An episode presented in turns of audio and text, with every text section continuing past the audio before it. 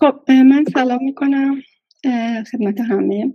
من ندا هستم و در پنل اکوفمینیست رو امروز که آخرین پنل این همایش هست بگردونم. اولین ارائه کننده ما پردیس گودرزیان هست. عنوان ارائه ایشون ارتباط سیاست اقتصادی ناعادلانه با تشدید جنایات علیه زمین و زنان در ساختار جمهوری اسلامی هست پردیس گودرزیان معلف دو کتاب فرهنگ محیط زیست و زنان چگونه می‌توانند دنیا را نجات دهند؟ با تاکید در پدیده تغییر اقلیم و ترجمه کتابی در حال حاضر با زمینه اکوفمینیزم هست. ایشون دانش آموخته دکترای منابع طبیعی با گرش های محیط زیست و بیابان زدایی هست. انتشار و فعالیت هایشون انتشار پادکست های برای ارتقاء فرهنگ محیط زیست و مبارزه با بحران اقلیمی با تمرکز بر اکو فمینیسم هستش. پردیس جان اگر که هستی که فکر می‌کنم هستی لطفا دوربینتو رو روشن کن و سلام. پردیس جان صداتو نداریم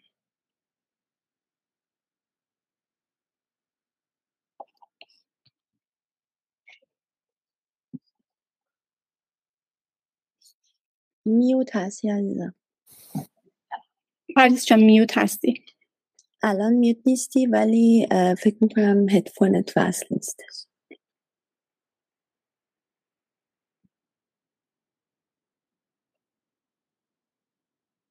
نه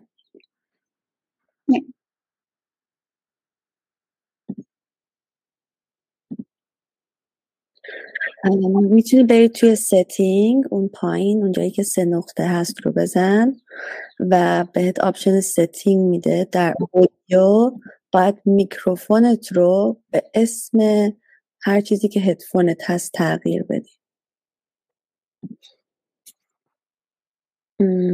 نه هنوز نه.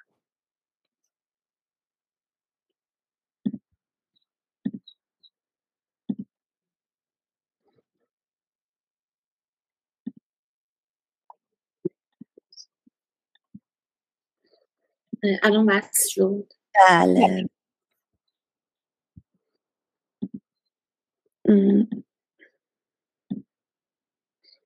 داشت. میکروفون در آوردم. بله. پردیس بفرمایید شروع کنیم پرزنتیشنتون.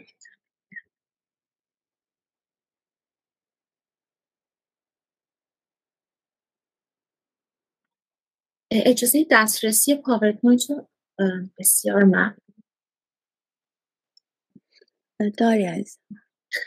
بسیار ممنونم از شما و سایر دوستان برای ارائه های زیباشون و همینطور با تشکر از دوستانی که امکان این به اشتراک گذاری رو فراهم کردن. اما پرسشی که با اون روبرو هست آیا ارتباطی بین سیاست های اقتصادی خشونت آمیز و ناعادلانه جنسیتی با تشدید جنایات علیه زمین و زنان در ساختار کنونی ایران وجود داره یا خیر؟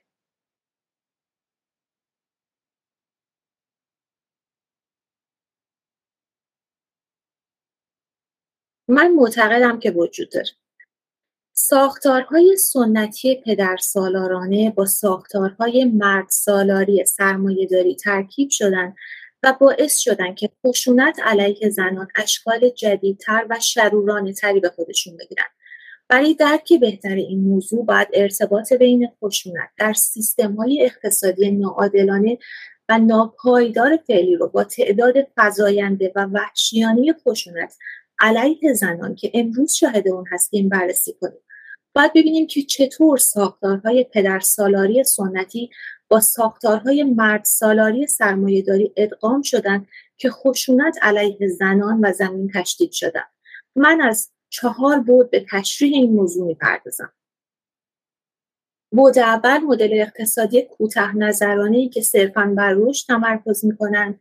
ایده رشد بی حد و هست در دنیای محدود با منابع طبیعی محدود اصلاحات اقتصادی به سمت براندازی دموکراسی و خصوصی سازی و در نهایت مدل اقتصادی شکل گرفته مبتنی بر کالای انگاری همه چیز.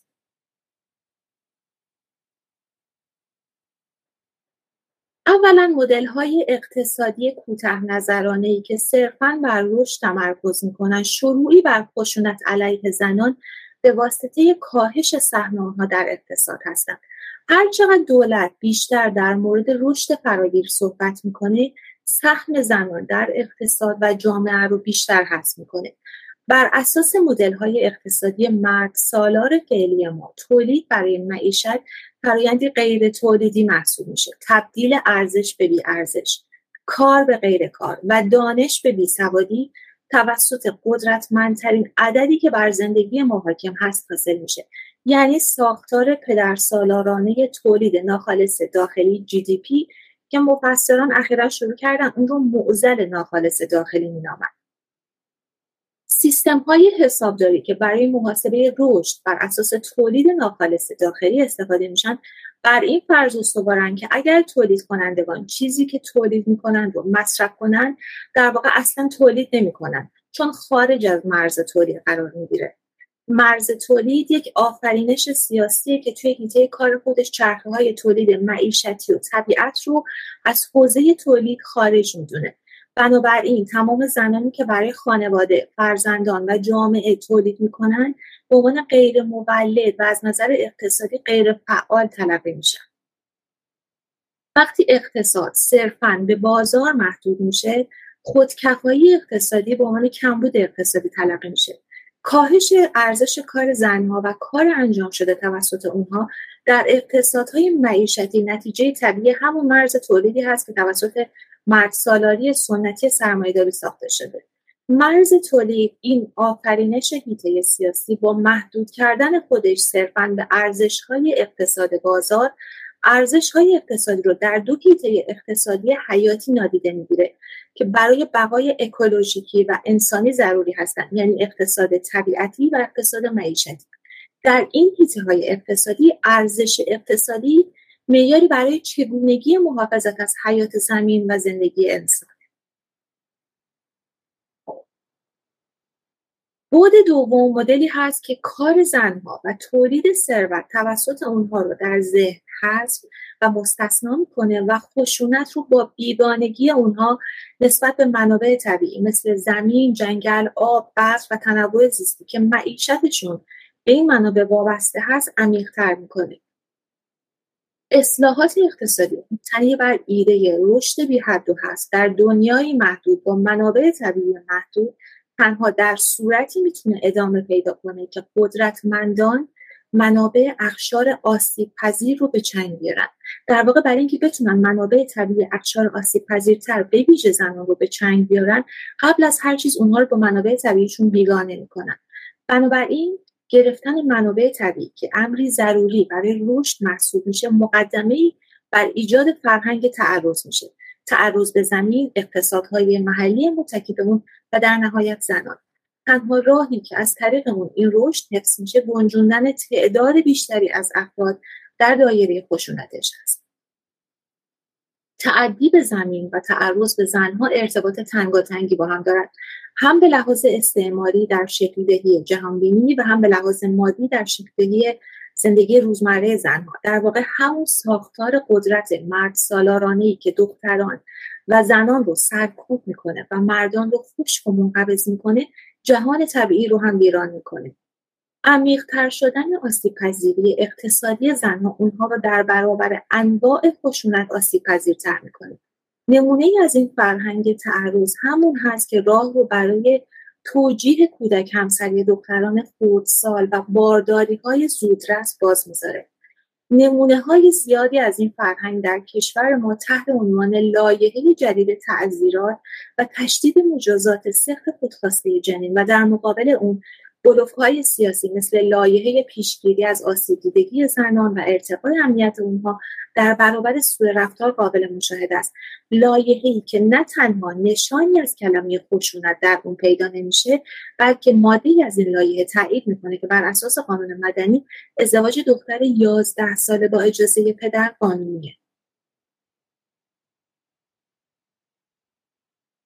بود سوم اصلاحات اقتصادی هستند که منجر به براندازی دموکراسی و خصوصی سازی میشن نظام های اقتصادی بر نظام های سیاسی تاثیر می‌ذارن دولت طوری از اصلاحات اقتصادی صحبت می‌کنه که انگار ربطی به سیاست و قدرت ندارن اونها از دور نگه داشتن سیاست از اقتصاد صحبت می‌کنن و در عین حال یک مدل اقتصادی رو دارن تحمیل می‌کنن که بر اساس سیاست یک جنسیت و طبقه خاص شکل گرفته.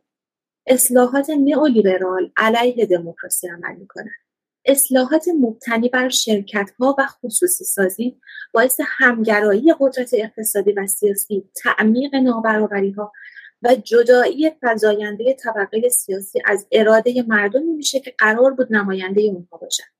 این ریشه قطع ارتباط بین سیاستمداران و مردم هست که اون رو در جریانات اخیر از جمله طرحهای محکوم به شکست مولدسازی داریم تجربه می‌کنیم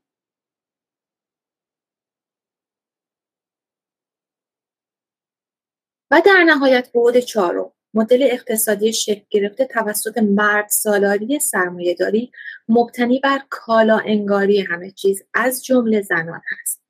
اقتصاد بر مبنای مقررات زدایی از تجارت و خصوصی سازی و کالا انگاری غذا، زمین، آب و زنان و کودکان ارزش های اجتماعی رو تنظر میده. مرد سالاری رو تعمیق میبخشه و خشونت علیه زنان رو تشدید می‌کنه. های اقتصادی بر فرهنگ و های اجتماعی تاثیر می‌ذارن. اقتصاد کالا انگاری فرهنگ کالا انگاری رو ایجاد می‌کنه که در اون هر چیزی قیمتی داره و هیچ چیز خارج از این هیت ارزشی نداره.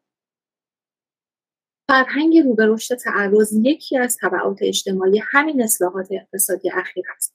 ما باید ممیزی ها و حسابرسی های اجتماعی سیاست های نئولیبرال که ابزار اصلی مرد سالاری در دوران ما رو نهادینه کنیم.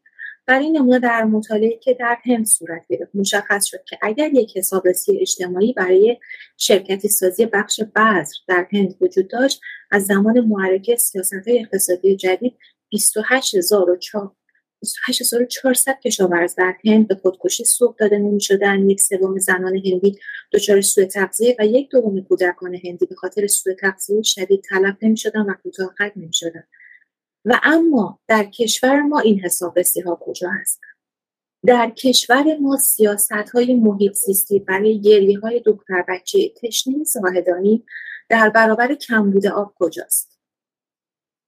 ترک تحصیل کودکان سیستان و بلوچستان و به ویژه دختران خردسال به دلایل فقر خشکسالی و با وجود منابع غنی در سیستان و بلوچستان.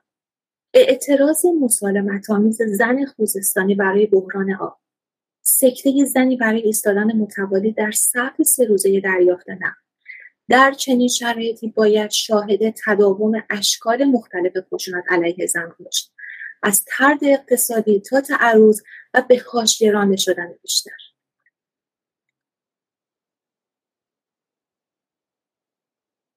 ما باید جنبش های مورد نیاز برای تضمین امنیت، ایمنی و برابری زنان رو ادامه بدیم که پایه های اون ریخته شده و همچنان ادامه پیدا کرده. امروز دیگه اون دستورکارهای اصلاحات اجتماعی، عدالت اجتماعی و برابری که با دستورکار اصلاحات اقتصادی توسط این سیستم مرد سالار سنتی سرمایه داری تنظیم شده بود دیگه از مسیر خارج شده و با وجود اینکه همه این ضروریات رو به انجام میرسونیم باید پارادایم حاکمی که جامعه رو به اقتصاد تقلیل میده اقتصاد رو به بازار تغییر میده و به نام رشد به ما تحمیل میشه. به شدت جنایات علیه زمین و زنان دامن می‌زنه و در عین حال باعث تعمیق نابرابری اقتصادی اجتماعی میشه رو تغییر بده.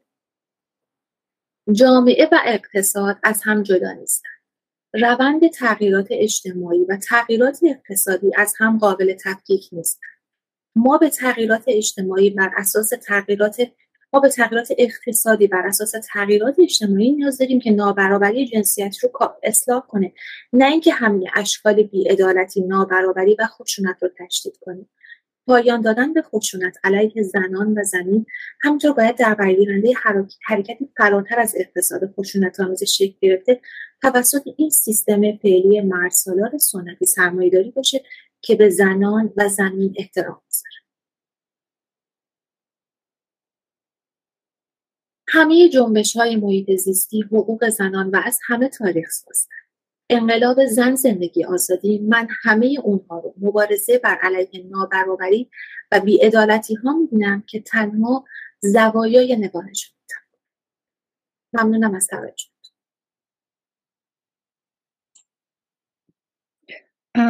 ممنونم پردیس جان از ارائه خیلی خوبتون.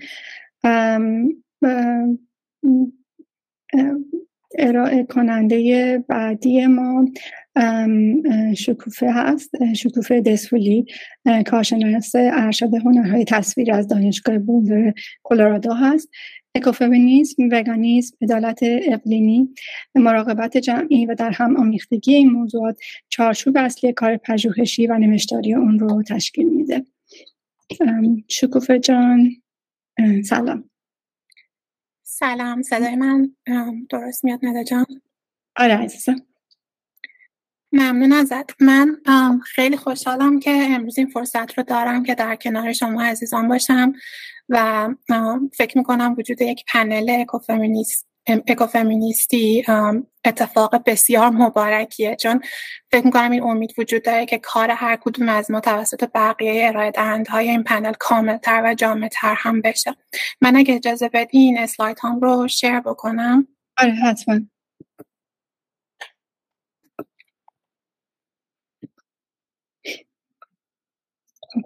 ما مشتاق شنیدن ارائت هستیم.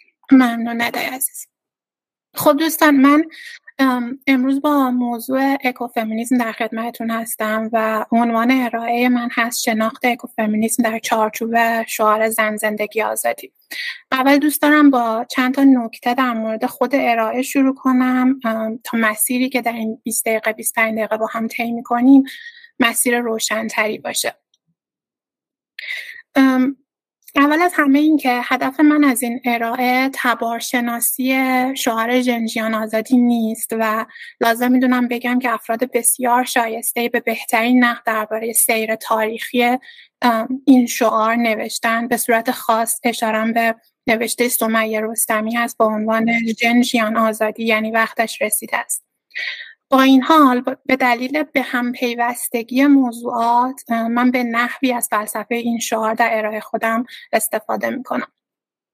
نکته بعدی این که اصلا این ارائه چه مقصودی رو دنبال می‌کنه. من قصدم اینه که به معرفی مفهوم و تئوری اکوفمینیزم و البته بود سیاسی و پراکسیس یا عملی مرتبط با اون به عنوان یک روی کرده انتقادی بپردازم و الگو و چارچوبی که برای این ارائه این مفهوم انتخاب کردم شعار زن زندگی آزادیه و امیدوارم که در پایان این ارائه برای مخاطب من مشخص بشه که چرا به عقیده من فلسفه پشت این شعار بهترین الگو و قالب رو برای شناخت مفهوم اکوفمینیسم در اختیار ما قرار میده. و از طرف دیگه پرداختم به اکوفمینیسم از دریچه شعار زن, زن زندگی آزادی یک هدف دیگه رو هم برای من برآورده می‌کنه و اون اینه که من فکر می‌کنم هرچند که ما بسیاری از ما ممکنه دوست داشته باشیم فکر کنیم که معنای واقعی این شعار برای همه افراد روشنه. اما در واقعیت ما با یک floating signifier یا دال شناور روبرو هستیم. به این معنی که هر کسی از ظن خودش داره این شعار رو تعبیر می‌کنه. و در این شش ماه گذشته که این شعار به شعار اصلی قیام ژینا تبدیل شده ما شاهد کج‌فهمی هایی هم هستیم که از هسته عدالت محور و انقلابی این شعار نه تنها دوره بلکه حتی در بعضی موارد در تضاد با اون قرار می‌گیره. بنابراین تطبیق الگوی این شعار با مفهوم اکوفمینیسم یک جورایی یک تلاشی از طرف من برای پافشاری بر معنای واقعی این شعار و میشه گفت جلوگیری از مصادره شدنش توسط فرصت طلبان و قدرت جویان مطالبی که امروز در این ارائه استفاده می‌کنم بخشیش از نوشته هایی که در چند سال گذشته در زمینه اکوفمینیسم کار کردم. بخشیش مربوط به پروژه‌ای که در حال حاضر دارم روش کار می‌کنم و بنابراین سعی کردم در اسلاید آخر یک سری از این مقالات مرتبط به اضافه کتاب ها و مقالات دیگه ای که حالا به زبان انگلیسی هستن ولی فکر می‌کنم شروع خوبی برای خوانش اکوفمینیستی هستن رو معرفی می‌کنم که دوستان می‌تونن اسکرین شات بگیرن. پرده اول زن.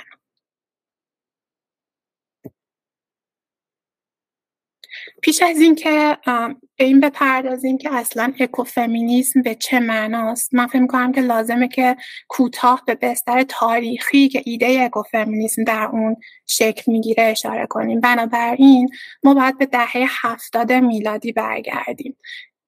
این دهه به صورت خاص زمانیه که جنبش محیط زیستی دچار تغییرات عمده ای میشه. ما تا قبل از اون در مطالعات محیط زیستی در مخصوصا در کشورهای توسعه یافته توجه رو فقط نسبت به حفظ طبیعت بکر حیات وحش و از این دست داشتیم و در واقع محیط های شهری و اجتماعی و موزلات سلامت زنان و کودکانی که ناشی از این آلودگی های محیط زیستی بودن جایی در این گفتمان نداشته.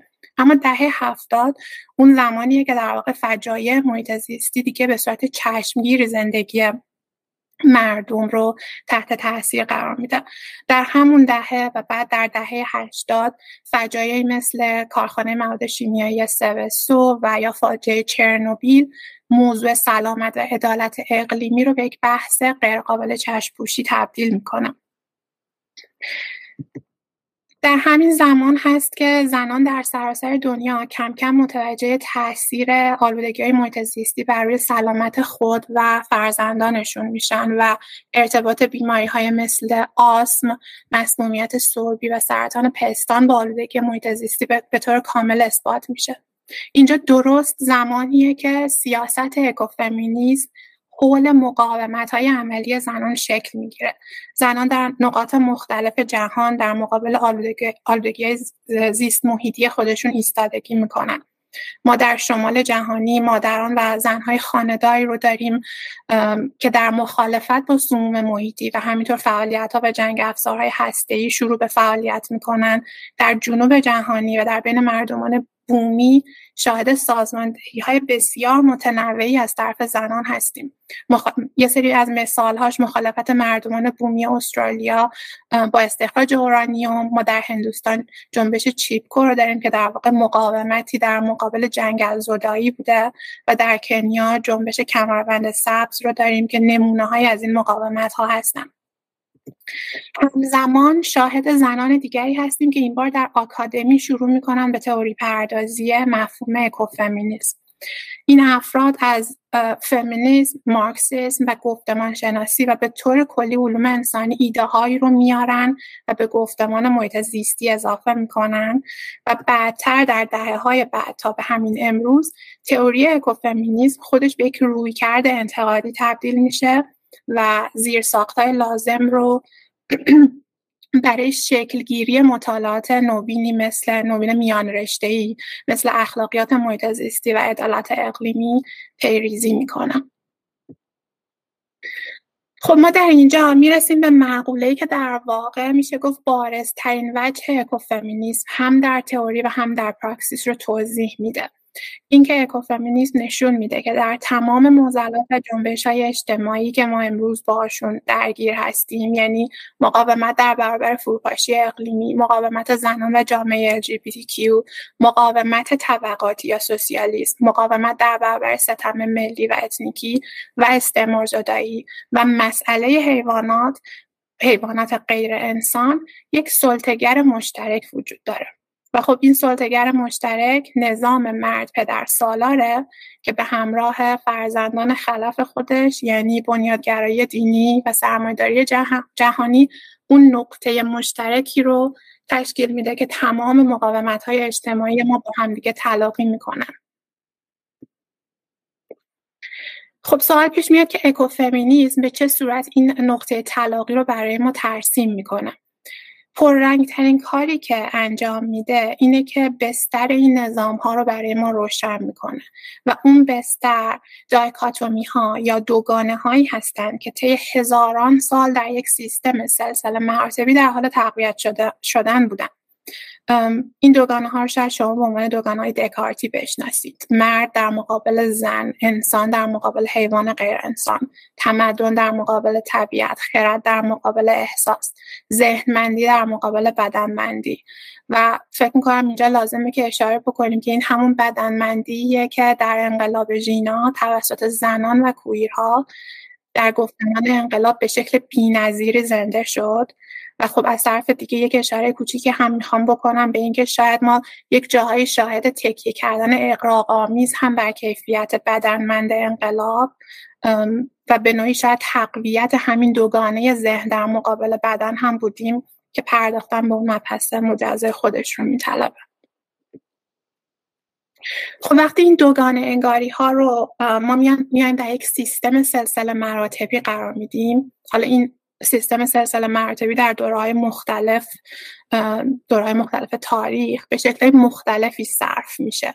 مثلا در فلسفه یونان و مذاهب ابراهیمی زنجیره کلان هستی یا سلسله مراتب ارسطویی رو داریم و یا بعدتر از درجه سرمایه داری با حرم نظام سرمایه داری مواجه هستیم. اما در تمام اینها دو تا اتفاق میفته که در واقع شکلگیری نظام مرد سالار رو ممکن می‌کنه. یک این که بخش اول تمام این دوگانه ها یعنی مرد، انسان، تمدن، خرد، ذهنمندی یکسان و تداعی کننده همدیگه در نظر گرفته میشن و در واقع نسبتی پیدا می‌کنن با قدرت. و بعد در مرحله دوم یک شکاف و تفکیک ارزشی بین این بخش و بخش دوم یعنی زن، حیوان غیر انسان، طبیعت، احساس، بدنمندی اتفاق میافته. و بنابراین اکوفمینیزم اولین قدم رو در شکستن تمام این دوگانه ها می‌بینه. در اینجا برمیگردیم به زن در شعار زن زندگی آزادی و این زن به صورت نوشتاری من رو به یک ستاره یا استرسک نشون میدیم. این زن از کیفیت بیولوژیکی و جنسیتی زن و به عنوان مفهومی که به شکل ذاتگرایانه در مقابل مرد قرار می‌گیره صحبت نمی‌کنه بلکه تمام به حاشیه رانده شدگان تاریخی رو نمایندگی می‌کنه تمام گروه هایی که به واسطه جنسیتشون و گرش جنسیشون از جمله ترنس ها و جنسیت های غیر دوگانه و سیال و بعد در لایه های بعدی به واسطه طبقه اجتماعیشون، نژادشون، ملیتشون و غیره مورد ستم و تبعیض قرار می‌گیرن. و در واقع از تاریخ به های مختلفی حذف میشن. در واقع زن بودن رو در اینجا باید به شکلی که وضعیتی ما در نظر بگیریم که ستم های موجود تمام ستم های موجود به هم می‌رسند. پرده دوم زندگی. خب پس راجع به این صحبت کردیم که نظام مرد سالارانه سرمایه دارانه به واسطه دوگانه انگاری های ارزشی میاد زن حیوان غیر انسان و طبیعت رو در یک ردیف قرار میده و در واقع به نوعی همه اونها رو منابعی می‌بینه برای استخراج شدن و باز تولید. به این شکل ما با یک هژمونی فرهنگی در واقع روبرو میشیم که در اون انسان مرد در محور قرار می‌گیره خودش رو جدا و بیگانه از طبیعت و اکوسیستم تصور می‌کنه و استثمار بدنهای زنان و حیوانات و استخراج طبیعت رو یک هنجار می‌دونه. بنابراین مسئله رنج حیوان و فروپاشی اقلیمی به این شکل با استثمار تاریخی زن زن ستاره دار پیوند می‌خوره. خب ما در بحث اکولوژی امروز مسئله تغییر اقلیم یا بهتره بگیم فروپاشی اقلیمی رو به طور کلی خیلی در گفتمان محیط زیستی و اکوسوسیالیسم خیلی برجسته باهاش روبرو هستیم بهش پرداخته میشه. اما اکوفمینیزم به صورت خاص یک لایه دیگری رو هم بهش می‌پردازه و اون فجایعی هستند که میشه اسمشون رو مجتمع ها یا کمپلکس حیوانی صنعتی Animal Industrial Complex گذاشت. این اصطلاح Animal Industrial Complex از مفهوم مجتمع های نظامی صنعتی یعنی Military Industrial Complex وام گرفته شده و به استثمار سیستماتیک و نهادینه شده حیوانات اشاره داره. و اتفاقا از جالبه که از وجوه مختلف و به شکل بسیار تنگاتنگی با مسئله نظامیگری یا میلیتاریسم در ارتباطه. دوی این کمپلکس ها به صورت غیر شفاف و در یک شبکه کاپیتالیستی اتفاق میافتند. هر دو به قدرت حاکم این حق رو میدن که تصمیم بگیره که چه کسانی کشته بشن و چه کسانی زنده بمونن. و هر دو در واقع مکانیزم هایی برای استخراج مقادیر از این سرمایه از طریق کشتن بدن ها هستن ارتباط پیچیده میلیتاریسم و استثمار حیوانات به این موارد ختم نمیشه ولی به دلیل محدودیت زمانی من در همین حد نگرش میدارم. ولی دوستان حداقل چند تا از مثال هایی که در این کمپلکس ها اتفاق میفته رو بهش اشاره کنم. بزرگترین نمود استثمار و آزار حیوانات مسلما مربوط به دامداری صنعتی و تولید غذا اما به اون محدود نمیشه. در زمین های دیگه ای از جمله آزمایش روی حیوانات در پزشکی صنعت پوشاک سیرکا و باقی پرورش انتخابی حیوانات خانگی دست درازی به زیستگاه حیوانی و گسترش بیرویه شهرها هم ما شاهد استثمار وحشتناک حیوانات هستیم. و خب البته این جدا از تاثیر مستقیمیه که استثمار حیوانات بر مسائل محیط زیستی مثل اسیدی شدن اقیانوس ها حذف تنوع زیستی و البته رواج ویروس ها و بیماری های زونوتیک مثل کووید 19 داره. نکته که اینجا باید روش تاکید بکنم اینه که ایدئولوژی انتروپوسنتریسم یا انسان محوری یا گونه گرایی رو ما به هیچ وجه نباید مستقل از دیگر محورگرایی ها مانند مرد محوری و قومگرایی در نظر بگیریم. یعنی شاید در لایه سطحی اینطور به نظر برسه که سلسله مراتب ارزشی و دوالیسم انسان محور قاعدتا باید به نفع گونه انسان عمل کرده باشه. اما در واقعیت این دیدگاه اول موجب کالاانگاری زندگی حیوانات و استثمار اونها در جهت اهداف اقتصادی سیاسی شده و بعد در درجه دوم دوگان انگاری ها و سلسله مراتب ارزشی دیگه ای رو در بین خود گونه انسان تقویت کرده. یعنی ما در واقع می‌تونیم بگیم که انسان محوری حتی انسانیت مطلوب رو برازنده تمام انسان ها هم نمی‌دونه. و میاد با محرومیت و به حاشیه راندن برخی گروه ها ناعدالتی های اجتماعی و ستم های فراوانی رو از جمله تبعیض جنسی جنسیتی نژادی اتنیکی ملی و مذهبی در سراسر تاریخ بر آنها وارد می‌کنه بنابراین وقتی که ایده اکوفمینیستی رو ما میایم در قالب شعار زن زندگی آزادی می‌گذاریم به راحتی اون وجهی از این شعار که مستقیما مسئله اکولوژی رو به مسئله زنان و به حاشیه رانده شدگان مرتبط می‌کنه جلوی چشمان ما جون می‌گیره و معنی پیدا می‌کنه. پیاده سوم و آخر آزادی. خب حالا ما به نقطه رسیدیم که سلطگر یا سرکوبگر مشترک رو می‌شناسیم. از شیوه هایی که اون به صورت تاریخی این سلطه رو بر زن و زندگی اعمال کرده مطلع هستیم و که جورایی به قول معروف دوزاریمون افتاده که تمام این ستم ها در یک آشفتگی مرد سالار استعمارگر و سرمایه دارانه داره اتفاق میفته و این آشفت بازار هم مستقیما و هم به صورت ضمنی در اینکه اقتصاد و سیاست های ما چطوری شکل گرفته تاثیر گذاشته. حالا ما در این پرده سوم باید به این بپردازیم که برای رسیدن به زن و زندگی چه نوع سیاست و سازماندهی رو باید اتخاذ کنیم. یعنی پیشنهادهای سیاسی اکوفمینیسم چیه؟ چون پراکسیسی رو به ما ارائه می‌کنه. من فکر می‌کنم که مردم ما امروز در میانه انقلاب ژینا به دنبال شکل جدیدی از سازماندهی جامعه هستند و بنابراین شاید بشه گفت که پیش از هر چیزی ما باید آلترناتیف هایی رو که به بیراه میرن شناسایی کنیم. در سطح جهانی و از لحاظ سیاسی اقتصادی من فکر می‌کنم که مردم متوجه ناکارآمد بودن پروژه نیولیبرالیسم شدن. اما هژمونی فرهنگی نیولیبرالیسم هنوز خیلی قرص و محکم سر جاش ایستاده. از طرفی کاملا برامون مشخصه که در صورت حفظ وضع موجود فروپاشی اکولوژیکی تا پایان قرن قطعی خواهد بنابراین هر نوع از حکومتداری و سیاست مداری در هر کجای دنیا که بحث اکولوژی و نسبت اون به مسئله جنسیت مسئله استعمار مسئله نژاد مسئله اتنیک رو در رأس برنامه خودش قرار نده هیچ دردی رو دوا نخواهد کرد.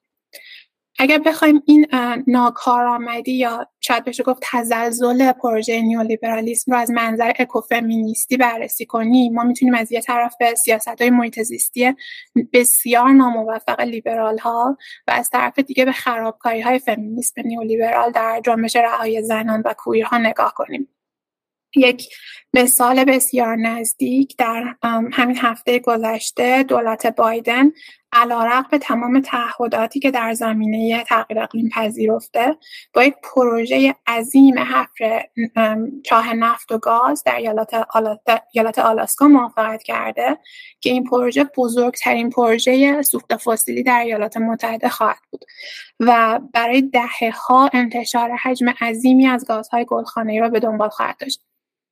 به غیر از اینکه معضلات جدی در سلامت محیط زیست و امنیت غذایی مردمان بومی بومی اون منطقه رو هم به همراه خواهد داشت. بنابراین ما می‌بینیم که لابیگری و نفوذ نهایت شرکت های نفتی و سوخت های فسیلی و به طور کلی کورپوریشن ها به شکل عجیبی در جهت دهی به سیاست گذاری های ضد محیط زیستی دولت ها و همینطور نهادهای بین المللی نقش داره. و خب این نگرانی دیگه که سیاست اکوفمینیسم بهش توجه داره. در واقع نقد سازمان ها و کنوانسیون های بین المللی نهادهایی که در ظاهر ادعای دموکراتیک بودن و عدالت محور بودن رو روی پیشونیاشون حک کردن ولی در عمل قدم های کاملا واپسگرایی داشتن. و نکته ای که اخیرا نظر منو به خودش جلب کرد این بود که در منشوری که اخیرا به عنوان منشور همبستگی و سازماندهی برای آزادی بیرون اومده ما شاهد تاکید و تکیه سنگینی بر کنوانسیون ها و نهادهای بین المللی سازمان ملل متحد هستیم. و خب این در حالیه که این سازمان ها خودشون تا حد زیادی عروسک های خیمه شبازی بنگاه های اقتصادی و بر شرکت ها هستن و سازمانی اتفاقا مثل سازمان ملل بیشتر از هر چیزی در حال پیش برده برنامه های بانک جهانی برای انتقال ابزارهای نوین نوآوری های مداخله گرایانه و مخرب از لحاظ محیط زیستی به اسم توسعه است. بیراه دیگه ای که من فکر می‌کنم ما باید به شدت مراقبش باشیم ظهور فمینیسم نیولیبرال در ایرانه. فمینیسم نیولیبرال که در واقع نباید اصلا فرمی از فمینیسم به نظر من دونسته بشه در چند دهه گذشته صد راه مقاومت زنان در جنبش های عدالت اجتماعی بوده. که لیا لیای عزیز در پنل قبل اشاره نظیری به این موضوع داشت. در واقع حالا خیلی کوتاه بگم نیولیبرالیسم به کلی زنان فرود است و به حاشیه رانده شده رو انکار می‌کنه. و فقط به دنبال ایجاد یک تصویر ایدئال از یک زن فردگراست که باید بین کار بازتولیدی خودش به عنوان مادر، همسر، تیمارگر و غیره از یک طرف و کار حرفه‌ایش در کورپوریشن، در آکادمی و در سیاست توازن ایجاد بکنه. من اینجا بحث رو با این نکته جمعبندی می‌کنم اینکه پرداختن به این آلترنتیو ها و نقد کردنشون به ما اجازه میده که یک دموکراسی واقعی یک دموکراسی رادیکال رو باز تعریف کنیم. انقلاب ژینا من فکر می‌کنم بدون شک امکان تخیل این فضا رو برای ما فراهم کرده. اینکه با شکستن نظام مرد سالاری کنار زدن بنیادگرای دینی و قدرت و قدرت زدایی از دولت مرکزی ما به یک انقلاب ذهنی و سیاسی دست پیدا کنیم و فلسفه اکوفمینیسم کاملا همسو با فلسفه شعار زن زندگی آزادی ابزارهای لازم برای رسیدن به این سیاست جمعی رو برای ما ترسیم می‌کنه و به نوعی یک چارچوب نظری و عملی فراهم می‌کنه که در اون تقاطع مفهومی بین رنج انسانهای به رانده شده تخریب محیط زیست و رنج حیوان در نظام مردسالار کاپیتالیستی رو به رسمیت می‌شناسه. ممنون از اینکه من رو همراهی کردین. این slide فهرست مطالبیه که در ابتدا بهش اشاره کردم. اگر علاقه‌مند هستید می‌تونید اسکرین شات بگیرید. و خب من تریبون رو به دهنده بعدی که زحمت پنل گردانی امروز ما رو هم به عهده داره یعنی ندا هوشنگ عزیز میسپارم. معرفی هوش... ندا هوشنگ رو هم من انجام بدم. ندا دانش آموخته اگروکولوژی از دانشگاه SLU سوئد در زمینه اکوفمینیسم اکولوژی سیاسی و اکولوژی اجتماعی پژوهش و کار می‌کنه. محور کارهای پژوهشی و نوشتاری ندا, ندا تاثیر تغییرات اقلیمی بر وضعیت زنان و گروه های به حاشیه رانده شده از منظر intersectional ممنون ندای عزیز. مرسی تشکر از معرفی. زحمتش رو تقبل کردی. من شروع می‌کنم presentation م رو. من PowerPoint ندارم و باید همچنان من رو ببینید و تحمل کنید. خب عنوان بحث من هست اکولوژی سیاسی خیزش انقلابی ژینا. من این ارائه رو به نیلوفر بیانی و سپیده کاشانی تقدیم می‌کنم. اگر بخوام بحثم رو با یک مقدمه شروع بکنم بعد بگم که ایران با بحران های محیزیستی بسیاری مواجهه ولی این بحران ها با توضیح نادلانه منابع میلیتاریزه کردن مدیریت منابع و بهره کشی بیروی از منابع و به ویژه منابع آبی همراه بوده. در سالهای اخیر مشکلات محیزیستی مثل کم آبی خویسالی آلودگی هوا و آب یکی از دلایل اصلی افزایش فقر و فاصله طبقاتی و محرومیت بیشتر گروه های به حاشیه رانده شده بوده است. همه اینها در حالی که امروز مسائل محیط‌زیستی همواره یکی از اساسی ترین نقاط تحریک مردم و شروع انقلاب هاست. به این دلیل که کمبود منابع طبیعی با معیشت مردمان به حاشیه رانده شده ارتباط مستقیم دارد. اگر امروز شاهد قیامی متکثر در دور افتاده ترین شهرها و روستاهای ایران هستیم که بعضا نامشان هم به گوشمان نخورده بحران منابع و خوشسالی و در پی آن مشکلات معیشتی را می‌توان یکی از دلایل اصلی آن برشمرد شهرهایی مثل بوکان جوانرود ایزه و غیر از شهرهایی بودند که علاوه بر شهرهای مرکزی مثل تهرانی از اصفهان صحنه نارامی در نارامی اخیر و در سالهای اخیر بودند. ما شاهد خیزش های مشابه در سالهای اخیر به دلیل کم آبی و خوشسالی در خوزستان و اصفهان و بسیار نقاط دیگه کشور بودیم. و از همین روز که روزها و چه بسا سالهای پیش رو بدون از این دست و چه بسا پرشورتر خواهیم بحثی که الان می‌خوام بهش بپردازم عنوانش هست نسبت زن با بحران های محیط در ایران. واقعیت اینه که از بحران های محیط مثل بیابی و خویسالی آلودگی های محیطی و کمبود منابع زنان بیشتر از مردم متاثر میشن. در شرایط اقتصادی بعد در نتیجه بیشتر به حاشیه رفتن دسترسی اونها به آب سالم خدمات بهداشتی درمانی یا آموزشی محدودتر میشه.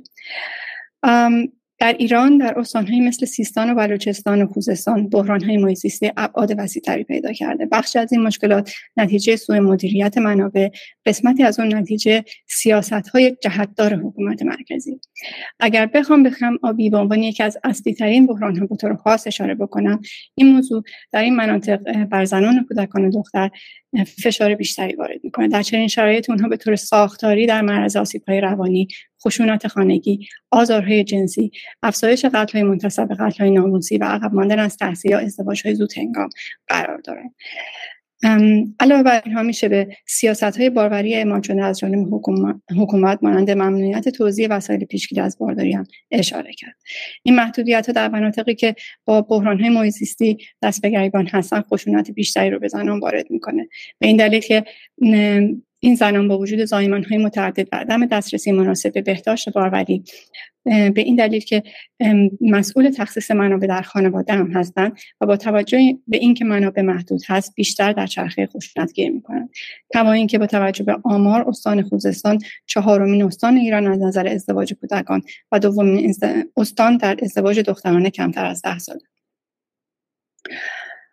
و بخشی از این قضیه به این برمیگرده در این مناطق زنان و دختران روستایی به طور سنتی مسئول تهیه یا انتقال آب مواد غذایی یا سوخت هستند. با شدت گرفتن خوشسالی مسیری که این زنان هر روزه باید به طور برای تهیه آب یا سوخت طی بکنند طولانی و دشوارتر شده. صرف نظر از خطراتی که ممکن است زنان در طی مسیر با آن مواجه بشن مثل بدی آب و هوا احتمال روبرویی با حیوانات وحشی و غیره. این موضوع موجب میشه که از فعالیت های اقتصادی فرهنگی یا آموزشی مستقل باز بمونند افزایش روسپیگری زنان در نتیجه فقر نیز از مواردی است که با بحرانهای اقلیمی نظیر کم آبی ارتباط مستقیم دارد. مسئله هوتکا در سیستان و بلوچستان مسئله ای نیست که صرفا زنان و دختران باهاش درگیر باشند ولی ارتباط مستقیم با مشکل کم آبی و توسعه نیافتگی در این منطقه داره که در سالهای اخیر تشدید شده و هر سال جانهای زیادی رو می‌گیره. هژمونی گفتمان توسعه و بحران محیط زیست. اگر بخوام بحثی رو که تا الان داشتم ریشه یابی بکنم در باید بگم که در بررسی مشکلات محیط در ایران نقش حکومت مرکزی و سیاست ورزی های جهتدار اون باید همواره مد نظر قرار بگیره. توسعه ناهمگون که در اینجا اشاره به توسعه نیافتگی مدیریت شده برخی از مناطق ایران مثل سیستان و بلوچستان، کردستان، خوزستان و بیتوجهی به خواست و نیاز جوامع محلی و توسعه غیر دموکراتیک و غیر شفاف هستش. در ایران در سایه سیاست های حکومت مرکزی موجب به حاشیه رانده شدن هرچه بیشتر این مناطق شده. و این در حاشیه بودگی در دسترسی به منابع و آب و هوای پاک به قایت خودش رو نشون داده. مشکل توسعه در ایران این هستش که از مسئله فقر سیاست زدایی می‌کنه. پروژه های توسعه در ارتباط با مسائل محیط زیستی ام از آب و هوا و ریزگرد و خشکسالی مسئله رو صرفا با راه حل های فنی بررسی می‌کنه. در واقع چیزی که ما با اون در رابطه با مشکلات محیط زیستی در ایران مواجهیم سیاست زدایی از اون و بی‌توجهی نسبت به روابط قدرت موجوده. و این در حالیه که مشکلات محیط زیستی و در پی اون فرق سیاسی و ساختاری و دولت مرکزی در ایران بخش جدی این مسئله است. ما با حکومتی مواجه هستیم که بعضا سیاست های توسعه مخربی رو هم در زمینه محیط زیست اجرا کرده. این سیاست ها به طور خاص در بخش های حاشیه‌ای در مناطق و هایی که به واسطه تقاطع ستم های اتنیکی و مذهبی سهم کمتری از قدرت در رابطه با حکومت مرکزی داشتن بیپرواتر به اجرا در اومده پروژه های توسعه در ایران کاملا میلیتاریزه شده است به دست بازوی نظامی حکومت یعنی سپاه هستش. یکی از مواردی که به اون میشه اشاره کرد سرسازی های بیروی است که در پای سپاه رو میشه در بسیاری از این پروژه ها دید. و ما می‌دونیم که سدسازی همیشه نماد توسعه بوده. در ایران 672 صد در دست بهره برداری 120 صد در دست ساخته و 176 صد در دست مطالعه است. به از این سدسازی ها پروژه های انتقال آب برای آبرسانی به زمین های کشاورزی در استان های مرکزی نمونه دیگه از پروژه های مخرب توسعه ای هستش و نمونه دیگهش باز حفر چاه های بیشمار و غیر مجازه. در ادامه بحثم می‌خوام به توتالیتاریسم دینی و امنیت غذایی بپردازم. یک مسئله دیگه که در ایران باش مواجه هستیم تاکید بر خودکفایی در زمینه تولید محصولات کشاورزی. به این معنا که سیاست گذاری های حکومت در جهت تقلیل امنیت غذایی به خودکفایی در کشاورزی بوده. این مسئله منجر به مشکلات بسیاری در منابع آب و خاک کشور شده. در یک حکومت توتالیتر تبلیغ خودکفایی در کشاورزی به اقتدار سیاسی نظام گره خورده.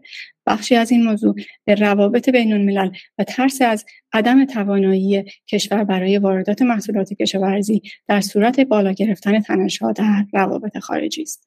کشوری که در روابط بین المللی بسیار آسیب پذیر است.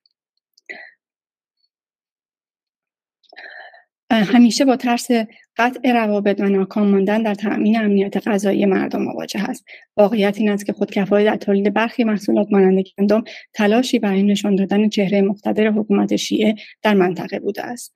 ما با همین بهانه بخش زیادی از آب و خاک کشور را به شکل بیرویه مصرف کردیم.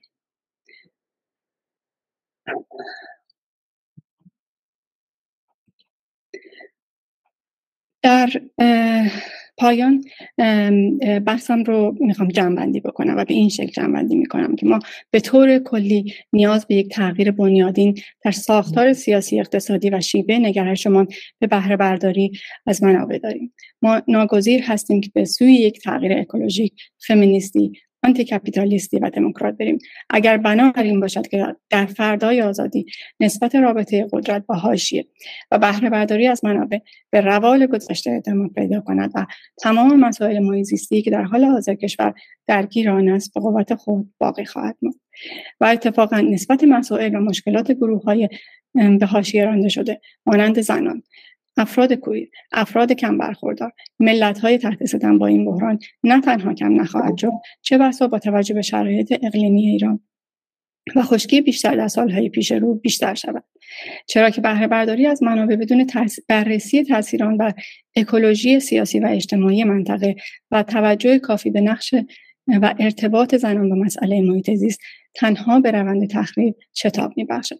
بدین معنا که اگر بنا بر این باشد که میلیتاریزه کردن مدیریت منابع همطور که در بالا اشاره شد و بهره برداری بیروی از اون با سرعت بیشتری ادامه پیدا بکنه و تنها ساختار و شکل قدرت تغییر کند و در نهایت راهکارهای تکنوکراتیک و کارشناسی اکتفا شود. و به زنان به عنوان پتانسیل تغییر و تصمیم گیری توجه نشود چشمانداز روشنی برای محیط زیست ایران تصور نخواهد. به نظر می رسد تنها راه برون رفت و بحران اقلیمی در ایران تمرکز زدایی از مدیریت منابع آب و خاک در سطح کلان تشکلیابی شوراهای منطقه‌ای و محلی برای حفظ و بهره برداری صحیح از منابع. هموار کردن شرایط برای مشارکت فعالانه زنان و نیز سرمایه گذاری در زیرساختهای آموزشی در این زمینه خواهد شاید تمرکز صدایی رو بشه به شکل انتقال قدرت از مرکز به مردم هر منطقه ایجاد و تقویت شوراهای منطقه‌ای و شهری و محلی تعریف کرد. بدین معنی که قدرت بدین معنی که قدرت منابع ابزار و سرمایه برای تصمیم گیری و مدیریت منابع در دست یک یا چند گروه متصل به حکومت مرکزی نباشد و به شکل شبکه‌ای و موازی مدیریت شود. شوراهایی که به تعداد برابر مردان و زنان درش مشارکت داشته باشند و زنان در تصمیم گیری ها مشارکت داده میشن. و با تمرکز بر دموکراتیزه کردن و مشارکت در تصمیم گیری مطابق با نیازها و خواست و مطالبه و نیز بهره گیری از دانش بومی و احیای دانش بومی اداره می شود. اگر در اینجا به دانش بومی اشاره کردم به این دلیلی که یکی از راه های پیش روی بشر برای نجات و عبور از تغییرات اقلیمی عبور از سرمایه داری و بازگشت به دانش بومی است که از قضا در دست زنان بومی هر منطقه است بدین معنا که این زنان بودند که سالهای طولانی از منابع خاک و آب و بعض محافظت کردند و روش های پایدار و دوستدار محیط زیست برای بهره برداری از منابع به کار بردن. بهرهگی از دانشی که در دست این زنانه یکی از روش های نجات این سرزمین. ارائه من اینجا به پایان رسید. ممنونم از شما که همراه بودین و گوش کردین. ارائه کننده بعدی ما نصران سارمی هست. نصران جان هستی؟ آره ندا جان هستم. اوکی سلام. سلام. خب عنوان ارائه نسترن سیاست اکولوژی زنان خیزش ها و آینده سرزمین ایران. نسترن سارمی دانش آموخته دکترای فلسفه هنر و پژوهشگر دکترای رسانه و ارتباطات در دانشگاه سایمون فریزر کانادا است. در یک دهه اخیر پژوهش های میان رشته‌ای در حوزه فلسفه هنر شهر و جنبش های اجتماعی انجام داده و همچنین با گروه های کنشگر مختلفی در زمینه شهر و محیط زیست همکاری داشته نصران جان در خدمتت هستیم. مرسی ممنونم به خاطر هم پنل گردانی خوبت و هم همه چی من چجوری می‌تونم اینو share کنم PowerPoint همو اینجا یک چیزی هست اونو باید یه مستطیلی هست که داخل فلشه اوکی فهمیدم آره از اونجا می‌تونی شیر بکنی. مرسی یه لحظه من فقط اینو چک کنم. بکنم الان اوکی درسته؟ ما نمی‌بینیم هنوز. چجوری باید رنگ شدم یه دفعه؟ آها باید که وقتی اون علامت present رو رو می‌زنی یه window کوچیکتر باز میشه که یا می‌تونی همه صفحت رو و یا یک پنجره رو به اشتراک بذاری. تو از Google Chrome داری استفاده می‌کنی؟ آره. آره. پس اگر که توی Google Chrome هستی و Google Slide ه یا slide presentation نه این Microsoft okay پس یه دونه window باز کن. بزن اونجایی که می‌زنی present نه okay و بعد option window رو انتخاب کن. یه بار بذار برم تمام آه window. Okay فهمیدم. درست. به تمام window هایی که داری رو میاد. اونی که presentation انتخاب کن و بعد share رو بزن. بکنم درست شد. اوکی عالی. من بله. خودم رو میاد خب، خیلی ممنون. سلام به همگی. من به عنوان آخرین نفر در کل این همایش که داره صحبت می‌کنه هم کارم یه ذره سختره چون به نظرم که تا الان تقریبا همه چی گفته شده خصوصا تو این پنل هر چی که من شاید بخوام بگم به یه نوع دیگه گفته شده و به یه نوعی هم آسون شد کارم هم سخت شد و خوشحالم که ولی نفر آخرام یه جوری جالبه آدم انگار در میبنده و میره بر سال من قبل از اینکه شروع کنم صحبت هم می‌خواستم که یادی کنم از نیلوفر حامدی و الهه محمدی و سامان اسقری عزیز که پارسال حضورشون باعث باعث شده بود که در واقع یه شور دیگه ای فضا داشته باشه. می‌دونیم هممون که برای چی زندان هستن و به امید آزادیشون. ندای عزیز یاد کرد از نیلوفر بیانی و سپیده کاشانی. من اینجا می‌خوام یه یادی بکنم از کاووس سید مامی عزیز و همینطور شریف باجور عزیز که جان شیرینش رو برای نجات جنگل های زاگرس داد. من بیش از اینکه شروع بکنم توضیح کوچیکی در مورد عنوان بدم. عنوان به نظر یه کلی میاد. سیاست اکولوژی زنان خیزش ها و آینده سرزمینی ایران. معمولا آدم باید سعی کنه که عنوان رو یه ذره یعنی نرودان کنه و محدود کنه. دلیل اینکه عنوان رو اینطوری انتخاب کردم اینه که این در واقع منم بین حوزه های مختلفی که در این سالها سعی کردم ازشون سر در بیارم یا درشون مداخله بکنم. و همیشه بینشون دنبال میانجی هایی بودم برای وست کردن اینها به هم و انگار که تازه به لطف و به میانجی خیزش اخیر این داره بر من روشنتر میشه. در نتیجه سعی کردم که همین عنوان رو حفظ بکنم و بگم که چرا فکر می‌کنم اینا به چه شکلی به هم دیگه متصلن. نکته مهم اینه که دوستان پیش از من به دقت واکاوی کردن مسئله نسبت فمینیزم و اکولوژی رو و اینکه اصلا اکوفمینیزم در واقع چی هستش به شکل گفتمانی و تاریخی و اجتماعی. در نتیجه دیگه نیازی نیست من راجع به اینا صحبت بکنم. من فقط می‌خوام که اون تعملاتی رو که خودم به میانجی در واقع فهمم از تحولات حداقل یک دهه اخیر ایران یعنی از 88 تا امروز رو به از خلال این سه تا عنصر در واقع توضیح بدم. چیزی که می‌خوام اینجا باهاتون اول شیر بکنم این تصویره و در واقع روایت اول شخص خودم. تصویری که می‌بینی رو حالا توضیح میدم که چیه ولی می‌خوام اول بگم که من از من برعکس شاید بقیه دوستان تحصیلاتم به تخصصی در زمینه محیط زیست یا اکولوژی نیستش و درگیری من با حوزه محیط زیست از جنس کنشگرانه بوده. یعنی هم به عنوان کسی که خودش رو جزی از جامعه کنشگری محیط زیستی در ایران میفهمیده و هم در به عنوان کسی که علاقمند به مطالعه جنبش های اجتماعی و تحول اجتماعی.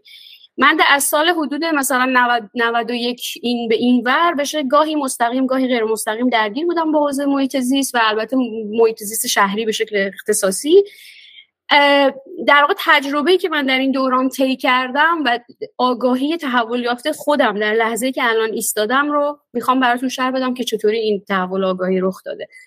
در در دورانی که من فعالیت محیط زیستیمو شروع کردم در واقع اگر به اون خانشی که سیمین فدایی می‌کنه از جنبش های محیط زیستی در ایران و چگونگی شکلی و تکمینشون وفادار باشم که فکر می‌کنم حداقل در محدوده ده هفتاد و هشتاد تا حد خوبی صحت داره. ما معمولا کنشگری محیط زیستی در ایران بیش از هر چیزی حول کار انجیوی یا سازمان مردم نهاد رقم میخورده و حول سه محور آگاهی بخشی سبک زندگی بسیج حول یک سری مطالبات حفاظتی و همینطور تلاش برای در دخالت دادن نیروی اجتماعی یا بهتر بگیم همین نیروی ادوکسی یعنی نیرویی که خودش رو نماینده جامعه مدنی می‌دونه در سطوح تصمیم گیری و تصمیم سازی به شکل گفتمانی هم از یک همچین مجموعه جنبش محیط زیستی ایران اگر قائل به این نام باشیم در واقع خودش رو شناخته و جلو اومده. در واقع اون پارادایمی که ما درش قرار داشتیم به عنوان کنشگرانی که به هر حال با یک شکلی از سازمان های مردمی کار می‌کردیم یک چنین پارادایمی بود. یعنی حول آگاهی بخشی بسیج حول یک سری مطالبات و همینطور تلاش برای ورود به نماینده های جامعه مدنی به سطوح تصمیم سازی. چیزی که در واقع خود من رو به اینجا رسوند که حتی در سال فکر می‌کنم اگه اشتباه نکنم 94 من به عنوان نماینده مثلا سازمان مردم نهاد در مثلا جلسه های سازمان حفاظت محیط شرکت می‌کردیم برای در واقع مشاوره سازمان های مردم نهاد به سازمان مسئول تصمیم سازی در حوزه تر...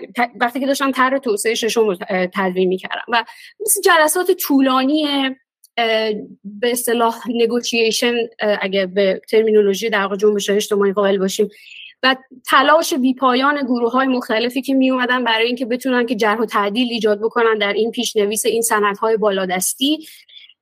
در واقع این سپهری بود که ما درش خودمون رو میفهمیدیم. سپهری که خیلی زود ناکارآمدیش از حیث شکل کنشگری بر من آشکار شده بود. این در واقع بستر گفتمانی که این نوع کنشگری در شکل می‌گیره به شدت حقوقی بود.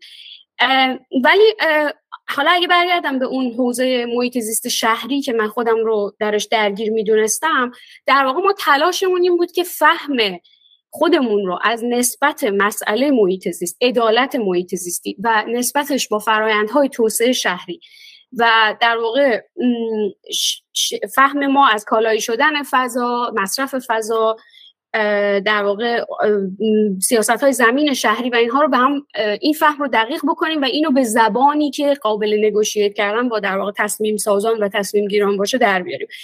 این در حوزه کنشگری هم معادل هایی داشت. مثلا در مورد مورد مشخص شهرک اکباتان که من خودم یه مقاله در موردش نوشته بودم در اون سالها شما می‌تونید اینو به خوبی ببینید. یعنی برای جایی که اولین بار مسئله زمین شهری به عنوان مسئله محیط زیستی طرح شد و در واقع ساکنان شهرک اکباتان موفق شده بودن که بسیج نیروی هولش بکنن و حتی با کنشگری حقوقی بتونن که از نهادهای بالادستی حکم بگیرن علیه نهادی که در واقع تصرف کرده بود. زمین مشاع رو و به نفع برای ساختن یک دار قرآن. و همینطور که می‌دونید دیوان عدالت اداری رأی به نفع ساکن شهرک اکباتان داد رأی که هرگز اعمال نشد. مورد مشابهش در بوستان مادر بود در تهران که دوباره شورای عالی معماری شهرسازی در واقع رأی به سود حفاظت از پارک داد و دوباره همچنان شهرداری بود که می‌تونست که منافع خودش رو پیش ببره. یعنی کنشگری حقوقی به یک بنبست در واقع خیلی روشنی اشاره می‌کرد در اون دوران. اتفاقی که این تصویر که من اینجا انتخاب کردم تصویریه که الان توضیح میدم که کی این تصویر دیدم. وقتی که خیزش 96 رخ داد اولین بار قبل از اینکه اینو بگم اینم اشاره بکنم. در واقع فضای گفتمانی کنشگرانه که ما درش بودیم به عنوان فعالان محیط زیست شهری کاملا برآمده از وضعیت ذهنی یعنی منتالیتی پسا 88 بود. یعنی این تلاش برای اعمال در واقع قدرت مردمی از خلال مکانیزم های حقوقی و نگوشیشن موجود در ساختار موجود.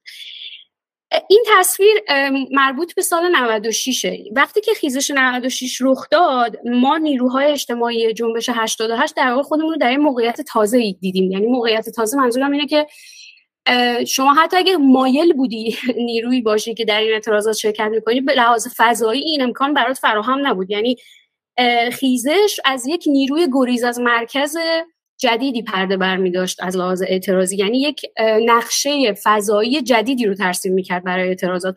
شما هم در مقیاس شهری می این نیروی گریز از مرکز رو می‌دیدی هم در مقیاس منطقه‌ای و هم در مقیاس سرزمینی. در نتیجه ما از طریق اخبار مثلا همین الان که من بیرون ایرانم از طریق اخبار میفهمیدیم که چه اتفاقی داره میفته در این خیزش. یک روز در میانه اون تحولات من صبح زود برای قرار کاری اومده بودم میدون ونک. حالا می‌تونین لوکیت کنین میدون ونک کجای تهرانه؟ در واقع نیمه شمالی شهره من با این گرافیتی مواجه شدم که چون بزرگ بود تو دو تا عکس اینو گرفتم. یه طرف همینطور که می‌بینین هفت گاو لاغرم و یک طرف دیگه استخوان گاوها. خیلی برای من تصویر تکان دهنده ای بود و هرگز از یادش نبردم. یک اینکه یک graf، graffiti artist انتخاب کرده بود که یک چنین تصویری رو در مثلا شمال شهر تهران بزنه یعنی یک جور هشدار هم خطاب به جامعه هم خطاب به توانگران و هم خطاب به در واقع حکمرانان خیلی برای من تکان دهنده همون لحظه به خودم گفتم ما وارد دوران جدیدی شدیم. ولی این دوران جدید این امر ناشناخته در اون لحظه هنوزم بر من به قدر کافی شاید مکشوف نبود.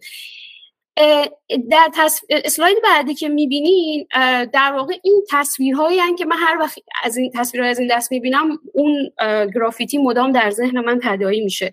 یکی از این تصویرها تصویر گاومیش هایی که در هورول عظیم روبه خشکی دارن جان میدن. یکی تصویر پرندگانی هستن که در شورزار دریاچه ارومیه که خوش شده دارن جان میدن و دیگری در واقع کشدار اسبهای کولبران در کردستان.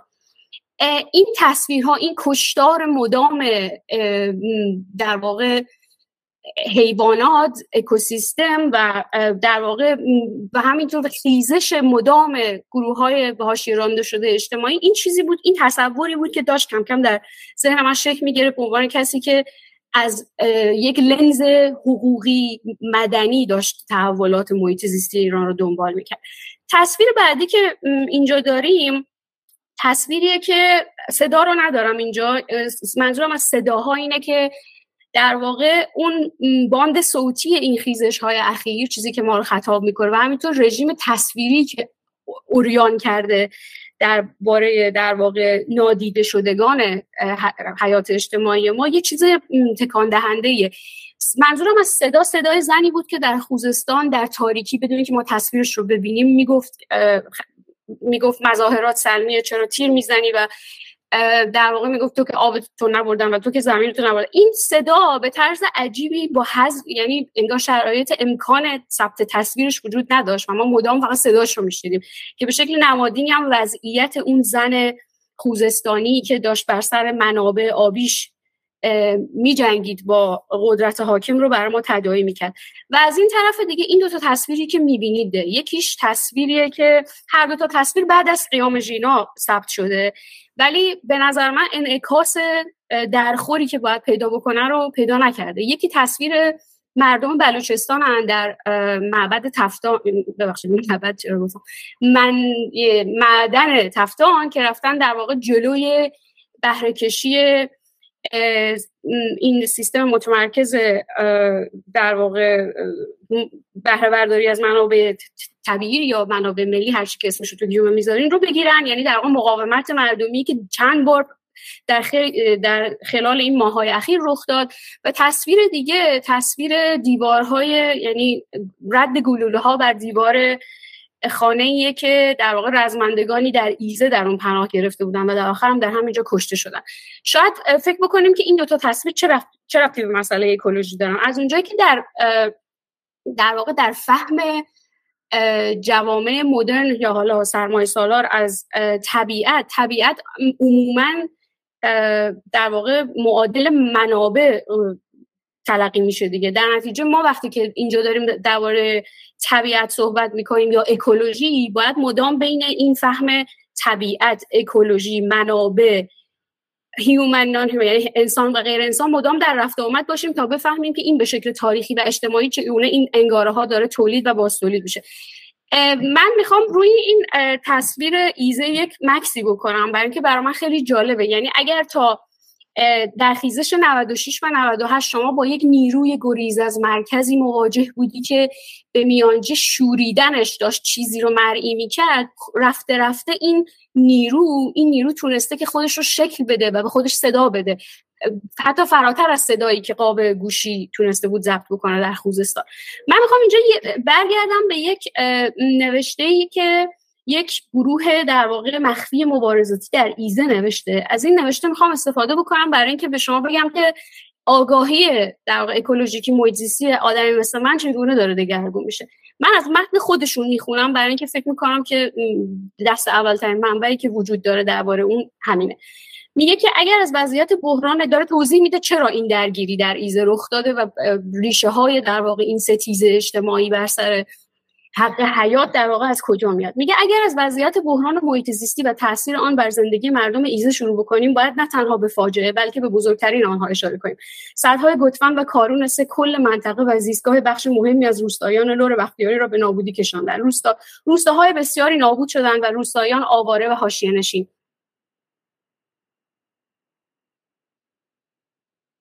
نشین آواره شهرها شدن. میراث هویتی و فرهنگی مردم منطقه بخش های عمدهش زیر آب رفت و تا قبل از آبگیری صد توسط باندهای دزد متخصص و حرفه‌ای بسیاری از آثار به مانده از حیات پیشینیان دزدیده شد. صدها نفر در جریان ساختن سد کارونس کشته شدند و این کشتار بعد از اتمام سد هم ادامه داشت که معروف ترینش غرق شدن مینیبوسی با همگی سرنشینانش در دریاچه سد کارونس بود.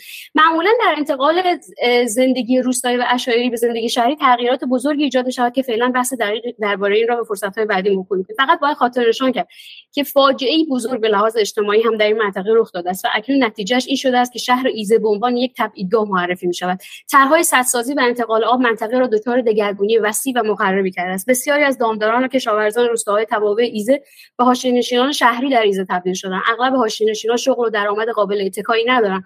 سال هاست که شهروندان ایزه‌ای برای کار به کویت و اطلویه و شهرهای مختلف در رفت آمد هستند بعد از احداث سد کارونسه برخی از روستاییان بیجا و مکان شده هرچه داشتند از خر و بز و قاطر و گوسفند فروختند و یک پژو خریدند و در مسیر ایزه به اصفهان و اهواز مسافرکش شدند هزاران نفر در همین مسافرکشی ها در تصادف جان خودشان را از دست دادند مسئول مستقیم این مصیبت ها دولت حاکم است. دولتی که فقط برای کسب سود بیشتر. پیمانکاران حریص و ابله و دزد را به جان محیط زیست و زندگی مردم منطقه انداخته است. بعد توضیح میده راجع به وضعیت تاریخی ایزه از حیث بافت اجتماعی شهری از دهه چهل و میگه که شهر بیتارف به یک پناهگاه یا کمپ حاشیه نشینی روستاییان مهاجر بینوا و آواره و بیزمین و بیگله و بیخانمان شده منطقه ایزه و توابش تبدیل شده. همچنین همدستی اقشار نوکیسه حکومتی توی پرانتز انواع پیمانکاران ریز دورش هنرمند کاسب و لومپنهای شیکپوش با رژیم حاکم برای قارت منابع منطقه با پوشش بختیاریگری سطحی و حکومتی هم از پدیده های جالب و نوظهور این شهر در طول دو دهه گذشته است که به عنوان یکی از های مهم کنترل امنیتی منطقه شرایط پرورشش در این شهر مهیا شده. من همینجا اکتفا تا همینجا اکتفا می‌کنم به خوندن این.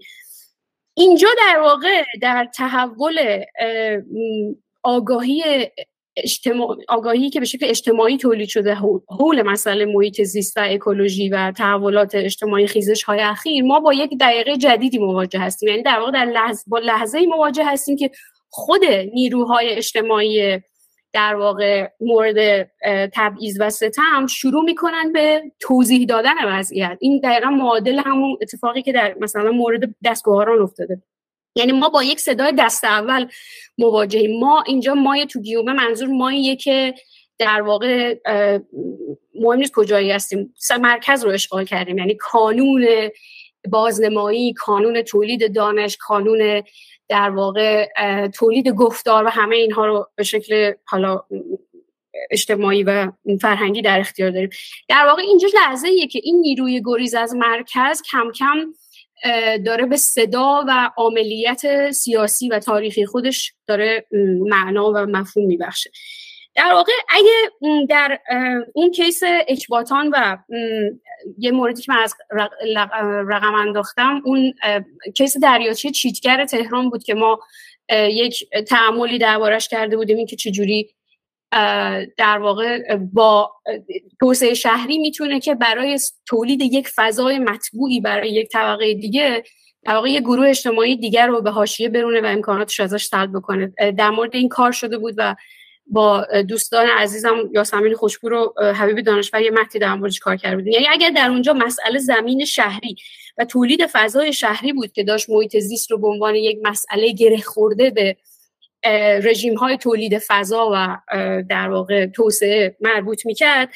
حالا در اینجا شما با مسئله منابع رژیم در واقع حقوقی و در واقع میرم اسلاید بعدی که اینا راحت یعنی شما در واقع با یک رژیم مالکیتی مواجهی که چون مثلا تو ارائه های قبلی هم اشاره شد که ما وقتی از بهرهکشی از منابع طبیعی صحبت می‌کنیم یا تخریب محیط زیست معمولا اولین چیزی که بهش اشاره میشه اینه که در الگوی سرمایه دارانه تولیده که در واقع این اتفاق میفته اما این شاید کافی نباشه. ما نیاز داریم که تدقیق بکنیم که منظورمون کدوم الگوی سرمایه داران است. در مورد خاص ایران حداقل در دهه های اخیر می‌تونیم بگیم که این الگوی سرمایه دارانه همون مثلا یه چیزی شبیه همون که مرداد وهابی میگه الگوی در واقع سرمایه‌داری اسلامیه که وابسته به انفال خیلی در ایدولوژی شیعی ایرانی در واقع همون فارس و شیعیزم ریشه داره و در واقع رژیم مالکیتی و حقوقی خاصی رو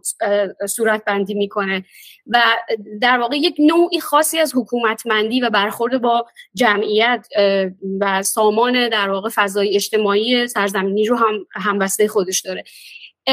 در واقع این شیوه های توسعه به الگوی خاصی از انباشت سرمایه هم در واقع می انجامن که در این الگوی مشخص انباشت سرمایه شما با یه فرماسیون طبقاتی خاصی هم مواجه هستید. در واقع تمرکز منابع در دست یک طبقه خاص رانتیر محدود یا طبقه در واقع نفبری که می‌تونه که با تصرف استعمار و با تولید مدام این الگوی در دولت ملی متمرکز به حیات خودش به حیات مستعمر استعماری خودش ادامه بده. اون چیزی که برای من جالبه در این موضوع اینه که این مسئله مسئله محدود به حتی دورانی که درش داریم صحبت می‌کنیم نیست. یعنی این الگوی تاریخی الگوی توسعه تاریخی و در واقع تولید و در شکلگیری دولت مدرن در ایران و انگاره های همبسته اون در زمینه توسعه یه چیز جدیدی هم نیست که فقط متأخرا یعنی پس از جمهوری اسلامی ایجاد شده باشه و ما امید داشته باشیم که با در واقع پاک کردن پسوند اسلامی از پس این به اهدافمون در زمینه عدالت اجتماعی و حل بحران های اکولوژیکی و محیط زیستیمون مثلا برسیم. این اگه بخوام برگردم به این مثلا در اون کیس دریاچه چیتگری که مثال زدم یعنی اینکه شما برای ساختن یک فضای مصنوع شهری چگونه می‌تونی الگوی تاریخی اکولوژیکی که بر یک منطقه حاکم بوده رو به کل به هم بزنی در واقع اتفاقی که میفته اینه که در سال 44 وقتی که صد امیرکبیر زده میشه فشافوی خشک میشه برای اینکه کشاورزان اون منطقه منبع آب اصلیشون از دست میدن قناتاشون هم خشک میشه. بعد انقلاب یعنی با مومنت انقلاب با مومنت انقلابی که شما احتمالا انتظار داری که تحول اجتماعی به نفع در واقع نیروهای انقلاب رخ بده قنات ها برای مدت کوتاه احیا میشن و بعد دوباره خوش میشن. یعنی دوباره این رها میشه و دوباره برمیگرده به الگوی. این تحول که من راجعش صحبت می‌کنم ولی خیلی متأخر مال پایان دهه 80 و 90 یعنی وقتی که این میل به ساختن این محیط های مصنوع جدید امروزی شهری در واقع دست بالا رو گرفته. من اینجا می‌خوام برگردم به یک مفهومی که شاید کمک بکنه به فهم تداوم تاریخی این الگوی توسعه‌ای که داریم راجبش حرف می‌زنیم. در بعد از قیام ژینا خب یک میل امیدوارانه به دیدن آثار هنری یا فیلم هایی زنده شد در خیلی ها که برن فیلم هایی که راجع به انقلاب ها و جنبش ها هست و با هم دیگه نگاه بکنن. نمی‌تونم دروغ بگم من برعکس این مسیر رو رفتم. یعنی من گشتم دنبال فیلم هایی که در دهه 60 حول مفهومی به نام aesthetic of failure یا زیباشناسی شکست تولید شدن. یعنی حداقل من اینجوری صورت بندیش می‌کنم. یکی از فیلم هایی که به نظرم خیلی به طرز جالب موجز و درخشانی اینو می‌تونه برامون تصویر بکنه فیلم تنوره دیو هست.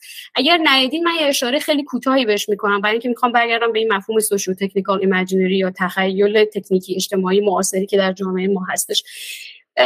فیلم داستان زندگی مرد تحصیل کرده ایه که بعد از کشتار شهریور 57 برمیگرده به روستای محل زندگی خودش در استان کرمان در یک منطقه کویری تا اونجا در واقع کمک بکنه به احیای قنات.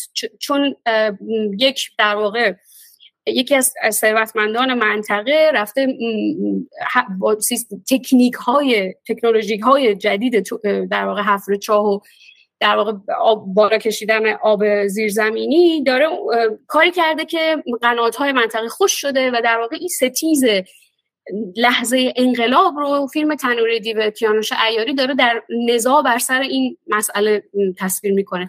نزاع بر سر بهره کشی انحصاری از منابع زیرزمینی اون منطقه و نزاع افرادی که می‌خوان اون الگوی سازگار با اکولوژی محیطی رو احیا بکنن و در واقع مردمی رو که به طرز نمادینی به دلیل از دست دادن منابع آبیشون آواره شدن از روستاشون و به یک امامزاده پناه گرفتن رو برگردونن سر خونه زندگیشون. خب فیلم خیلی چیز دیگه یعنی خیلی افق دیستوپیکی رو برای شما تصور ترسیم می‌کنه در نهایت.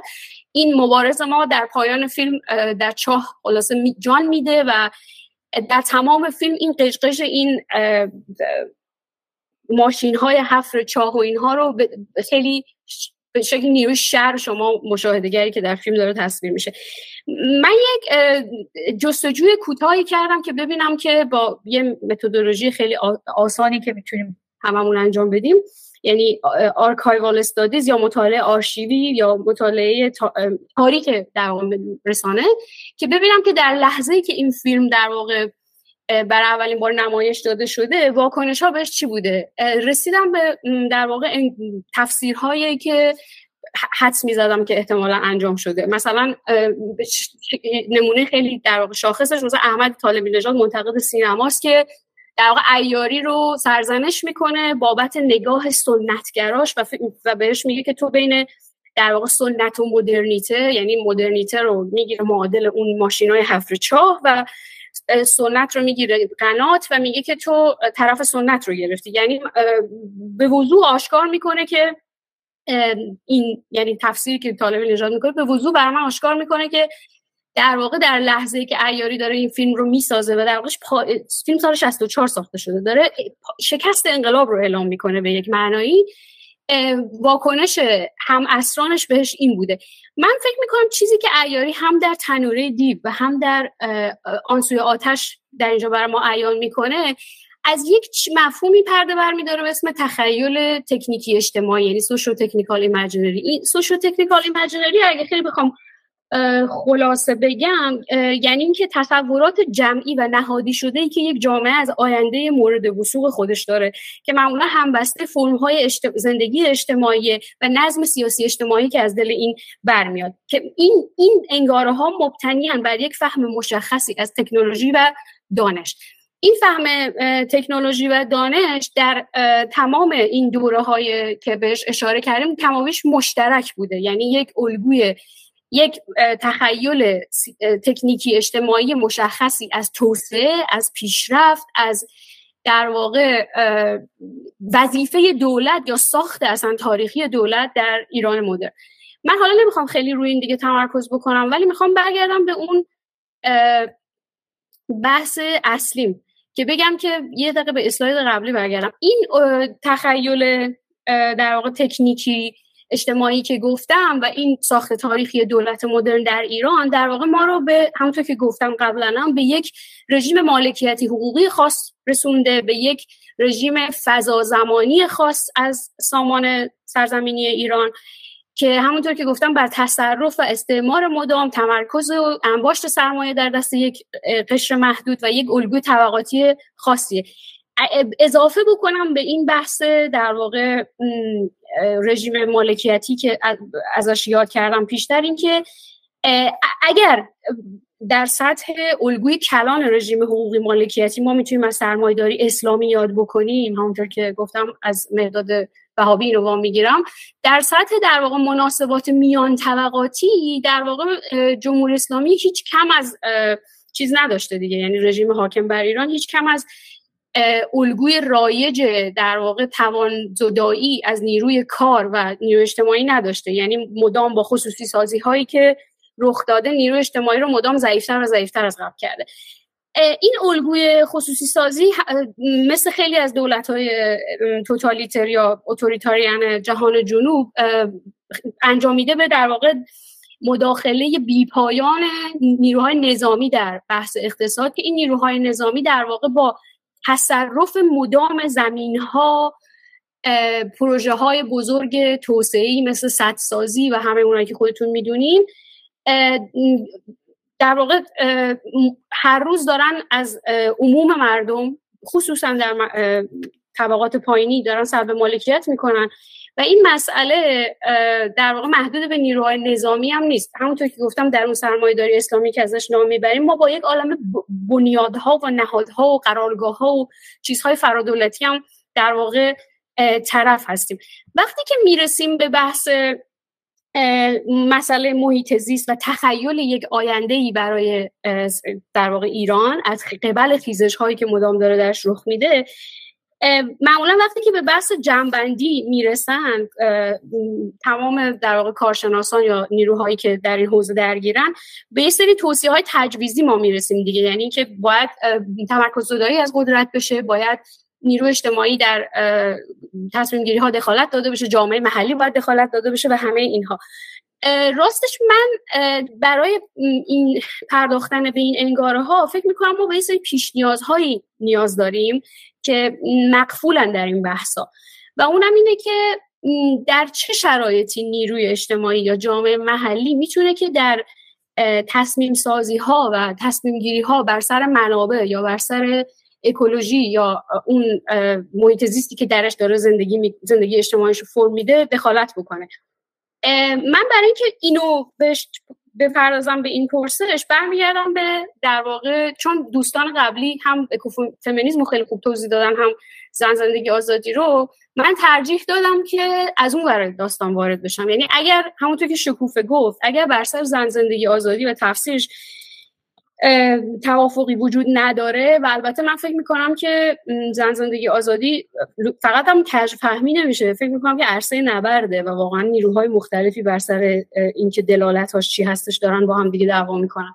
اما اگر بر سر زن زندگی آزادی توافق نباشه شاید بشه بر سر مرد میهن آبادی توافقی کرد. یعنی اینکه مرد میهن آبادی به شکل گفتمانی و تاریخی و اجتماعی چی رو داره نمایندگی می‌کنه. من از کجا شروع کردم؟ از موقعیت خودم به عنوان یک کنشگر در جامعه مدنی ایران و فهم آگاهی تحول آگاهی خودم از خلال مشاهده در واقع جنبش های اجتماعی در جریان و خیزش های مردمی که در واقع داره رخ میده. آنچه که من می‌تونم در این مورد بگم اینه که مشاهده من حداقل از خیزش های اخیر ایران از جنبش کارگری و مالباختگان بگیریم تا کشاورزان تا در واقع مبارزین ایزه تا مبارزین زاگرس و کردستان و همه اینها و بلوچستان و همه خوزستان و همه جاهای دیگه و جای دیگه ایران اینه که در واقع آنچه که امکان زندگی امکانهای زندگی رو تحت انقیاد خودش درآورده رو این نیروی اجتماعی می‌خواد آزاد بکنه. از یک طرف ستیز بر سر منابع وجود داره که خیلی مسئله جدیه و به رژیم حقوقی مالکیتی کلان حاکم بر ایران هم گره می‌خوره. از یک طرف دیگه منابع عنوان باز کافی نیست برای اینکه ما بفهمیم که چگونه نیروی اجتماعی می‌تونه که یک همبستگی حول آزادسازی امکانهای زندگی دست بزنه. چون ممکنه که منابع برای یک شهری با شهر مجاورش تسلط بر این منابع در تضاد با هم دیگه قرار بگیرن. یعنی ستیز منافع به وجود بیاد. مسئله دیگه اینه که پس ما علاوه بر فهم اجتماعی تاریخی منابع به فهم در واقع اجتماعی تاریخی اکولوژی هم احتیاج داریم. چون ما در یک صحنه سیاسی هستیم که در واقع نیروهای متکثری در اون دارن ستیز می‌کنن بر سر چیزهای مختلفی. خیلی ها دوست دارن که یعنی علاقه مندن که این نیروهای متکثر رو حول یک چتر واحد جمع بکنن و فکر می‌کنن این کار رو باید کرد و این کار شدنیه. من در مقام داوری درباره اینکه شدنی هست یا نیست نیستم الان اینجا. ولی می‌خوام بگم که تصور من اینه که ما با یک همزمانی از امور ناهمزمان مواجه هستیم یا با یک همزمانی از امور ناهمگن مواجه هستیم. آن چیزی که در سپهر سیاسی می‌تونه که ترجمانی باشه برای در واقع اتحاد تمام آنها که می‌خوان حق حیات و امکانهای زندگی رو آزاد بکنن سفارایی در برابر مرد میهن آبادیه. یعنی همان الگوی تاریخی تولید دولت ملی متمرکز تولید دولت توسعه‌گرای متمرکز و از طرف دیگه الگویی که همزمان به زن رو مستعمره می‌کنه به عنوان نیرویی که چه در عرصه باستولید اجتماعی و چه در عرصه باستولید به معنای فرزند آوری اون رو حذف کرده. یعنی زن رو مستعمره کرده. اکولوژی و حیات اکولوژیکی این سرزمین رو مستعمره خودش کرده و از طرف دیگه مدام بر باستولید این حکمرانی متمرکز متورم در واقع مرکزگرا تاکید می‌کنه. وقتی از تمرکز زدایی از قدرت هم صحبت می‌کنیم حداقل در حد فهم من مسئله این نیست که تمرکز زدایی از قدرت به نفع دولت سازی های محلی رخ بده. انگاره دولت سازیه که در اینجا باید محل جدال اصلا تبدیل بشه. اینکه من مثال ایزه رو آوردم برای این بود که بگم که در واقع عناوینی مثل فدرالیزم عناوینی مثل دموکراسی محلی مشارکت جامعه محلی مشارکت دادن نیروی اجتماعی و همه اینها می‌تونن همینقدر مبهم و مثل همون پیشنویس طرز ششم توسعه مبهم باقی بمونن. اگر در واقع در خلال این خیزش ها و جنبش ها نیروی اجتماعی ابزار امکان قدرت خودش رو پیدا نکنه. برای همین من رو کیس این نوشته تاکید کردم. برای اینکه فکر می‌کنم که مادامی که نیروی اجتماعی امکان ابزار قدرت خودش رو به شکل جنبشی و سیاسی کسب نکرده باشه امکان بازآرایی در واقع حکمرانی و تمرکز زدایی از قدرت و دولت متمرکز و متورم هم حتی فراهم نیستش. یعنی اگه بخوام جنبندی بکنم در یک جمله حرفمو اینه که سازمان خیزشی جنبشی جامعه باید به سازمان انقلابی تبدیل بشه. در اینجا آشکاره که من چیزی که من از کلمه انقلابی مراد می‌کنم با اون چیزی که به عنوان در واقع انقلاب از منظر رژیم چینجی خب یکی نیستش. منظور من از سازمان انقلابی به قدرت یافتن نیروی اجتماعی نیروی اجتماعی هستش که در بطن همین خیزش ها بر سر آینده خودش و بر سر امکان های تداوم حیات خودش داره مبارزه می‌کنه. نتیجتا اگه بخوام جنبندی بکنم جنبندی من اینه که برای فهم زن زندگی آزادی مدام باید به دلالت های درازدامنه و تاریخی مرد میهن آبادی رجوع بکنیم. مرد در این انگاره در پیوندش با میهن و آبادی داره به یک انگاره در واقع تاریخی معطوف اراده معطوف به دولت سازی و فهم خیلی مشخصی از توسعه که همونطور که گفتم با اون فهم مشخص از تخیل اجتماعی تکنیکی مواجهه استواره. یعنی جز با صف آرایی و همبستگی در برابر در واقع انگاره مرد میهن آبادی که تا اطلاع ثانوی روح حاکم بر شیوه فهم توسعه دولت ملت و حکرانی در ایرانه ما نخواهیم تونست که امکانهای نهفته در گزاره زن زندگی آزادی رو رها بکنیم. من فکر کنم خیلی بیشتر از وقتم دیگه حرف زدم. اینها در واقع های من من میگم متخصص محیط زیستم نبودم. من فقط سعی کردم که از خلال گفتگوی خودم با مسئله جنبش های اجتماعی و مشاهده در آگاهی دگرگون خود شده خودم به عنوان یک کنشگر محیط زیستی نگاه بکنم به آینده سرزمینی ایران. خیلی ممنونم. مرسی نظر اینجا متشکرم. خب دوستان ممنون از همراهیتون. من میرم سراغ سوال هایی که وجود داره.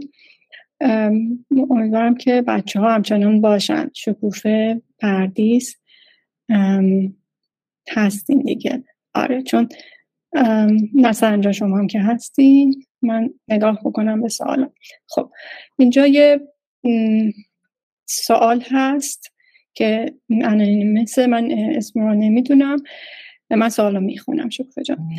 شکوفه عزیز با توجه به اینکه تقریبا تمام سازمان های جهانی در چارچوب کپیتالیسم و حفظ منافع ثروت های بزرگ فعالیت می‌کنن چه مسیری برای پیشبرد اهدافمون و جلوگیری از نابودی اکوسیستم تا پایان قرن پیش رو داریم؟ به نظر نمیاد جمع های کوچک از پس چنین استراری بر بیان. میشنوم جوابشو مرسی. خیلی من فکر کنم خیلی سوال خوبیه و مسلما دوست دارم که بقیه بچه های گروه از جمله خودت نداجم. هم نظری بکنید با من. من رو یاد یک شعار معروفی بچه های محیط زیستی داریم که همیشه استفاده می‌کنیم. حالا می‌تونه تدایی های نادرستی هم ازش بشه ولی که میگیم گلوبال فکر بکنیم و محلی عمل بکنیم این سوال من رو خیلی یاد این جمله میندازه و اینکه من فکر می‌کنم مقاومت محیط زیستی و جنبش محیط زیستی به هیچ وجه همونجوری که حالا همه ما سعی کردیم که توضیح بدیم این اتصالش رو با بقیه مسائل من فکر می‌کنم که خب نباید جدا دید و به همین دلیل نمیشه هم این مقاومت رو جدا از مقاومت در مقابل سرمایه داری و مرد سالاری دید. حالا اینکه در واقع نمی‌دونم قسمت دوم سوال اگه که ندا جان بتونید دوباره برای من بخونیم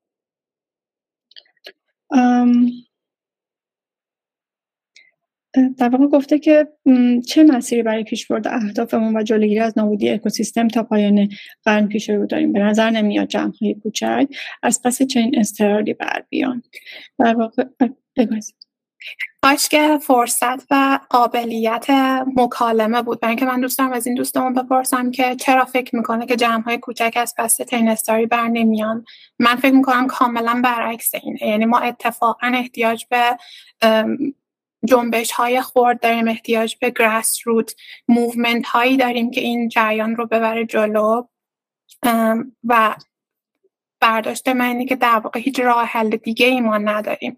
و الان این اتفاق داره تا یه حدی میفته تا حد من فکر موفقیت آمیزی داره این اتفاق میفته من و ندا بارها راجع به movement های جنوب جهانی مخصوصا آمریکای جنوبی با هم صحبت می‌کنیم و اونا رو به عنوان مثال هایی از این موفقیت ها میگیم و همهشون هم grassroot هستن. یعنی همه جنبش های از پایین به بالا هستن جنبش های دهقانان و کشاورزان هستن و به شدت دارن تغییرات بزرگ ایجاد می‌کنن. من فکر می‌کنم خیلی مهمه که ما تمرکزمون رو به اون سمت ببریم اون سمت رو نگاه بکنیم و ببینیم که از اونا چه اتفاق... از اون جنبش چه اتفاقاتی داره بیرون میاد. امیدوارم جوابشون داده باشم ولی خیلی واقعا دوست دارم که بقیه دوستانم نظرشون رو بگن راجع به این.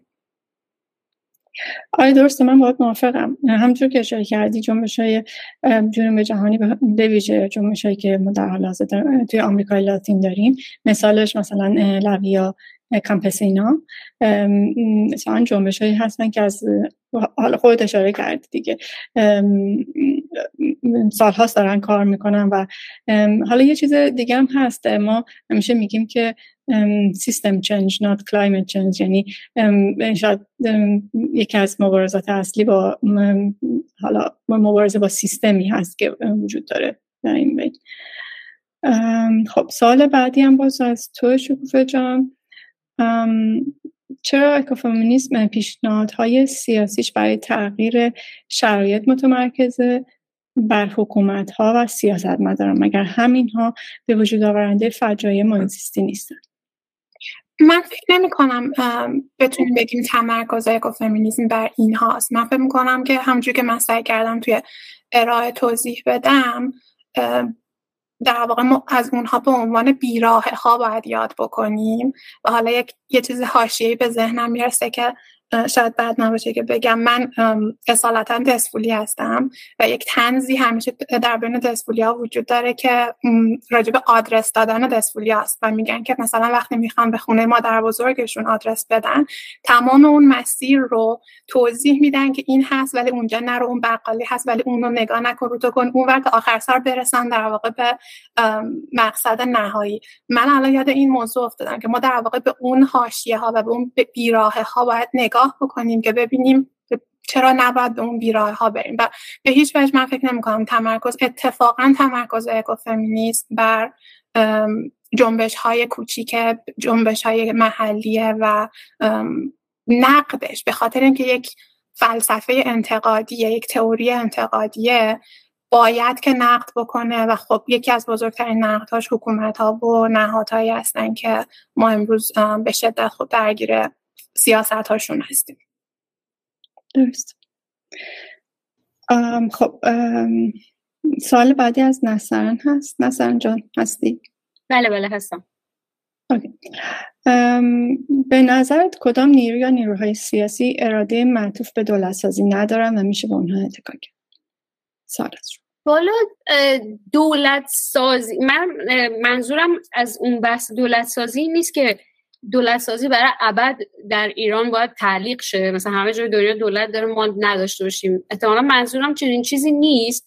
ولی مسئله اینه که الگوهای یعنی تولید دولت متورم ملی باید تغییر بکنه. و این تغییره نه از خلال در واقع یک قرارداد تجدید قرارداد اجتماعی از بالا که از خلال اعمال قدرت یعنی توانیابی اعمال قدرت سیاسی از پایینه.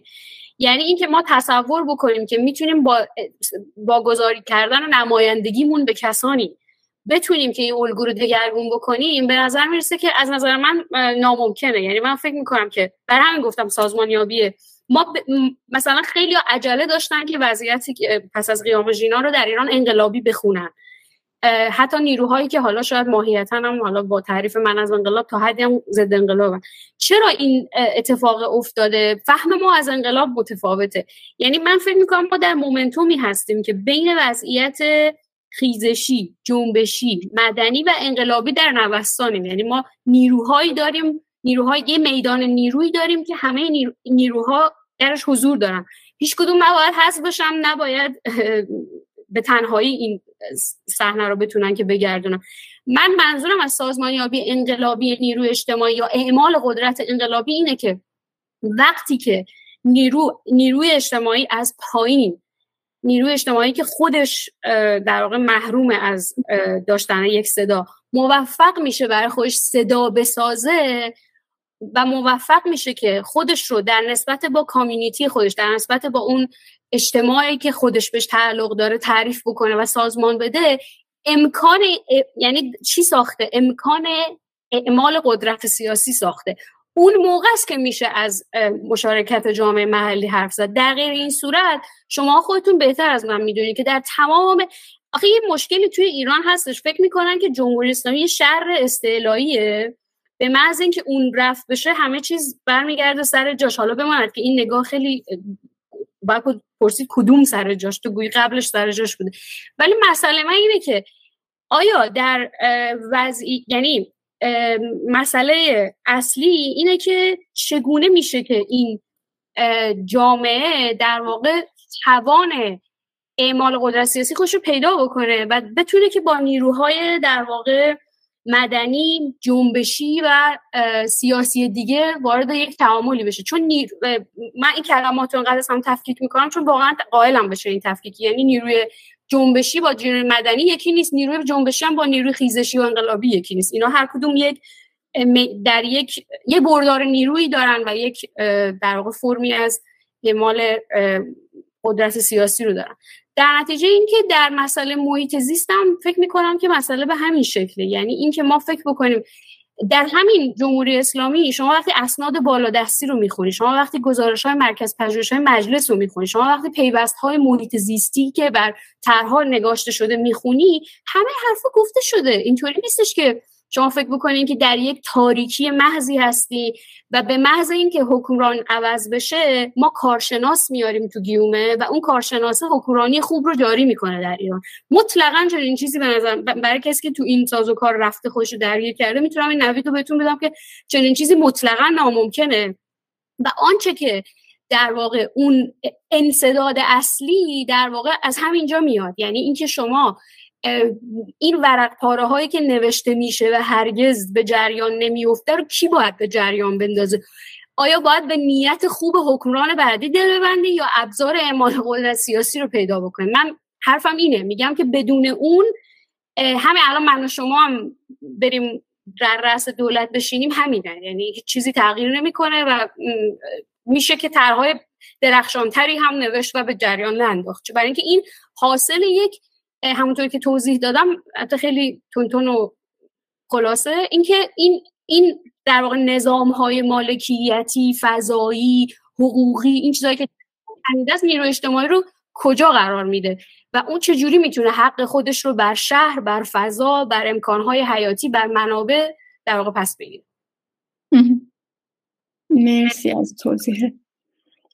خب یه سوال دیگه هم هست نظر انجان از تو. بنابراین میوت نکن. حاله میرمیری پرسیدن که با توجه به که در سطح این آگاهی ها و صداهای متفاوت در مواجهه با حیات و زیست زیست محیط وجود داره چطور میشه به سمت یک جور بسیج این صداها و سازماندهیشون در برابر اون نگاه منبع محور متکثر مرکز وجود داره؟ یا آیا اصلا در سطح استراتژیک میشه بسیجی صورت بگیره؟ خیلی بستگی به به چیزهای مختلفی بستگی داره. من اون موقع که خودم روی اون دریاچه چیتگر و بسیج نیرو علیه تغییر کاربری پارک مادر تهران مثلا می نوشتم اون زمان تصور خیلی تحت تاثیر اون مومنتومی بودم که در واقع جنبش پارک گزی در استانبول ایجاد کرده بود. یعنی یه جنبش شهری کاسموپولیتنی که تونسته که بسیج نیروی اجتماعی وسیع بکنه در یه شهر در یه مگاسیتی حول یک مسئله که ریشش زیست محیطی بوده. اون موقع خیلی امید داشتم که چنین اتفاقی می‌تونه بیفته ولی راستش الان این فکر رو نمی کنم فکر می کنم اون کس اون در واقع ناهمگنی نیروی اجتماعی و در واقع ناهمگنی خواسته هایی که در سطوح مختلف یا در جغرافیاهای مختلف یا در طبقات و لایه های مختلف وجود داره به ما اینو میگه که ما با بسیج های موازی همزمان گاهی همگام گاهی غیر همگام مواجهیم. یعنی من تصورم از افقی که پیش روی همچنان تداوم همینه. یعنی فکر می‌کنم که اگر یه نگاهی به وضعیت بکنیم مثلا ممکنه که ما جای بعدی که برای حق پس گرفتن حق شادیمون در شهر انتخاب می‌کنیم بعد از شهرک اکباتان مثلا دریاچه چیتگر باشه. این این دلالت می‌خوام بگم که یک پدیده برای همه یک معنا رو نداره و حتی زن زندگی آزادی برای همه یک معنا رو نداره. و نیروهای اجتماعی مختلف بستگی به پوزیشنی که اشغال می‌کنن در شبکه پیچیده توزیع ثروت و قدرت و بر اینا ممکنه که مشارکت در یه جای مشارکت بکنن در یه جای نکنن.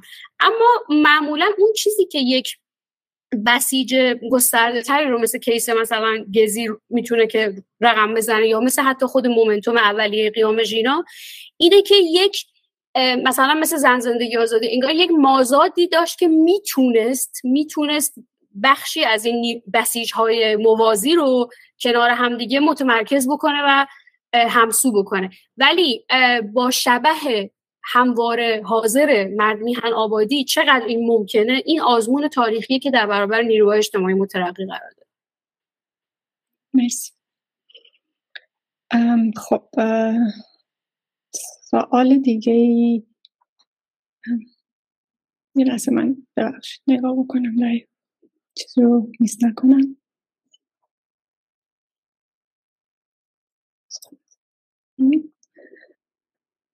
اوکی. سوال دیگه ای نیست. دوستان پردیس عزیز شما اگه دوست دارین که توی بحث توی جوابایی که داده شد مشارکت بکنین چون دیگه من می‌خوام پنل رو ببندم. میوت هستی نزن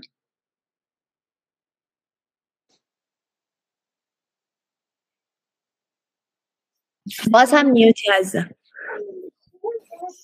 الان صدا میاد. الان میاد الان میاد. جامع و کامل و عالی ممنون از همه دوستان.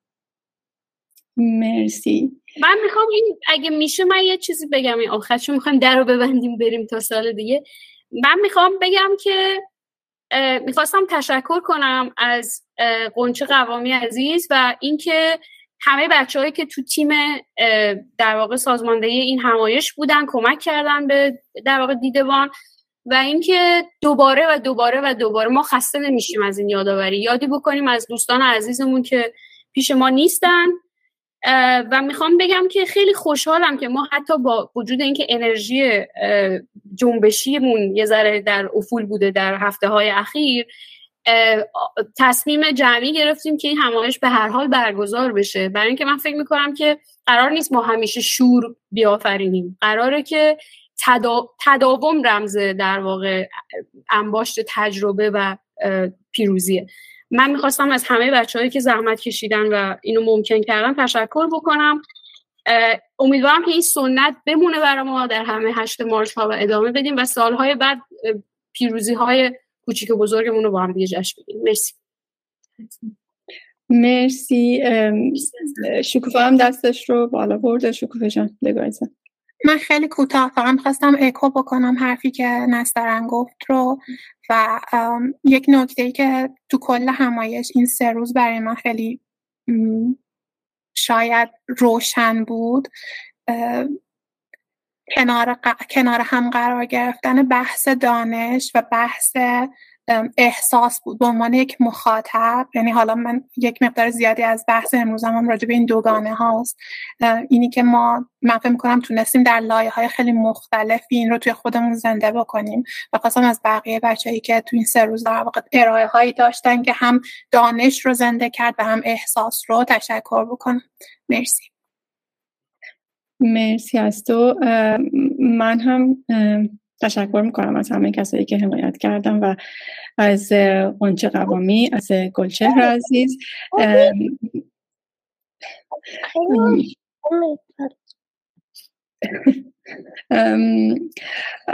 که در واقع پشتیبانی می‌کرد تمام این سه روز و خودشم اومد. مرسی گلچهر جان. خیلی ممنون. منم واقعا می‌خواستم فقط از طرف همه دوباره تشکر کنم و بسیار زیاد از قنچه تشکر کنم. خودش نمی‌خواست امسال اصلا جلوی دوربین بیاد به خاطر اینکه فکر می‌کنن اگه نیلوفر الهی نیستن اینجا اونم دوست نداره باشه. ولی خب همه ما می‌دونیم که واقعا زحماتش به طور نابرابری بر دوش قنچه بود.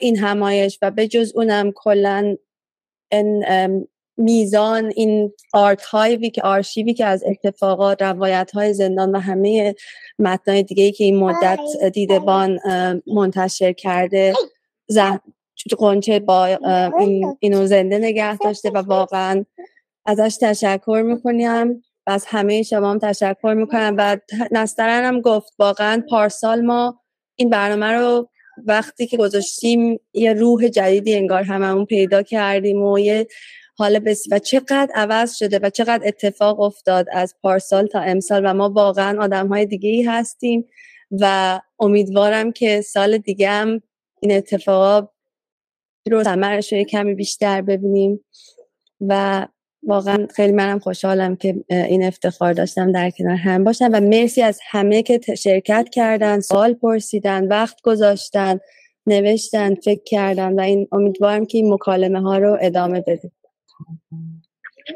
درسته. مرسی از همه. من من خدافزی می‌کنم از طرف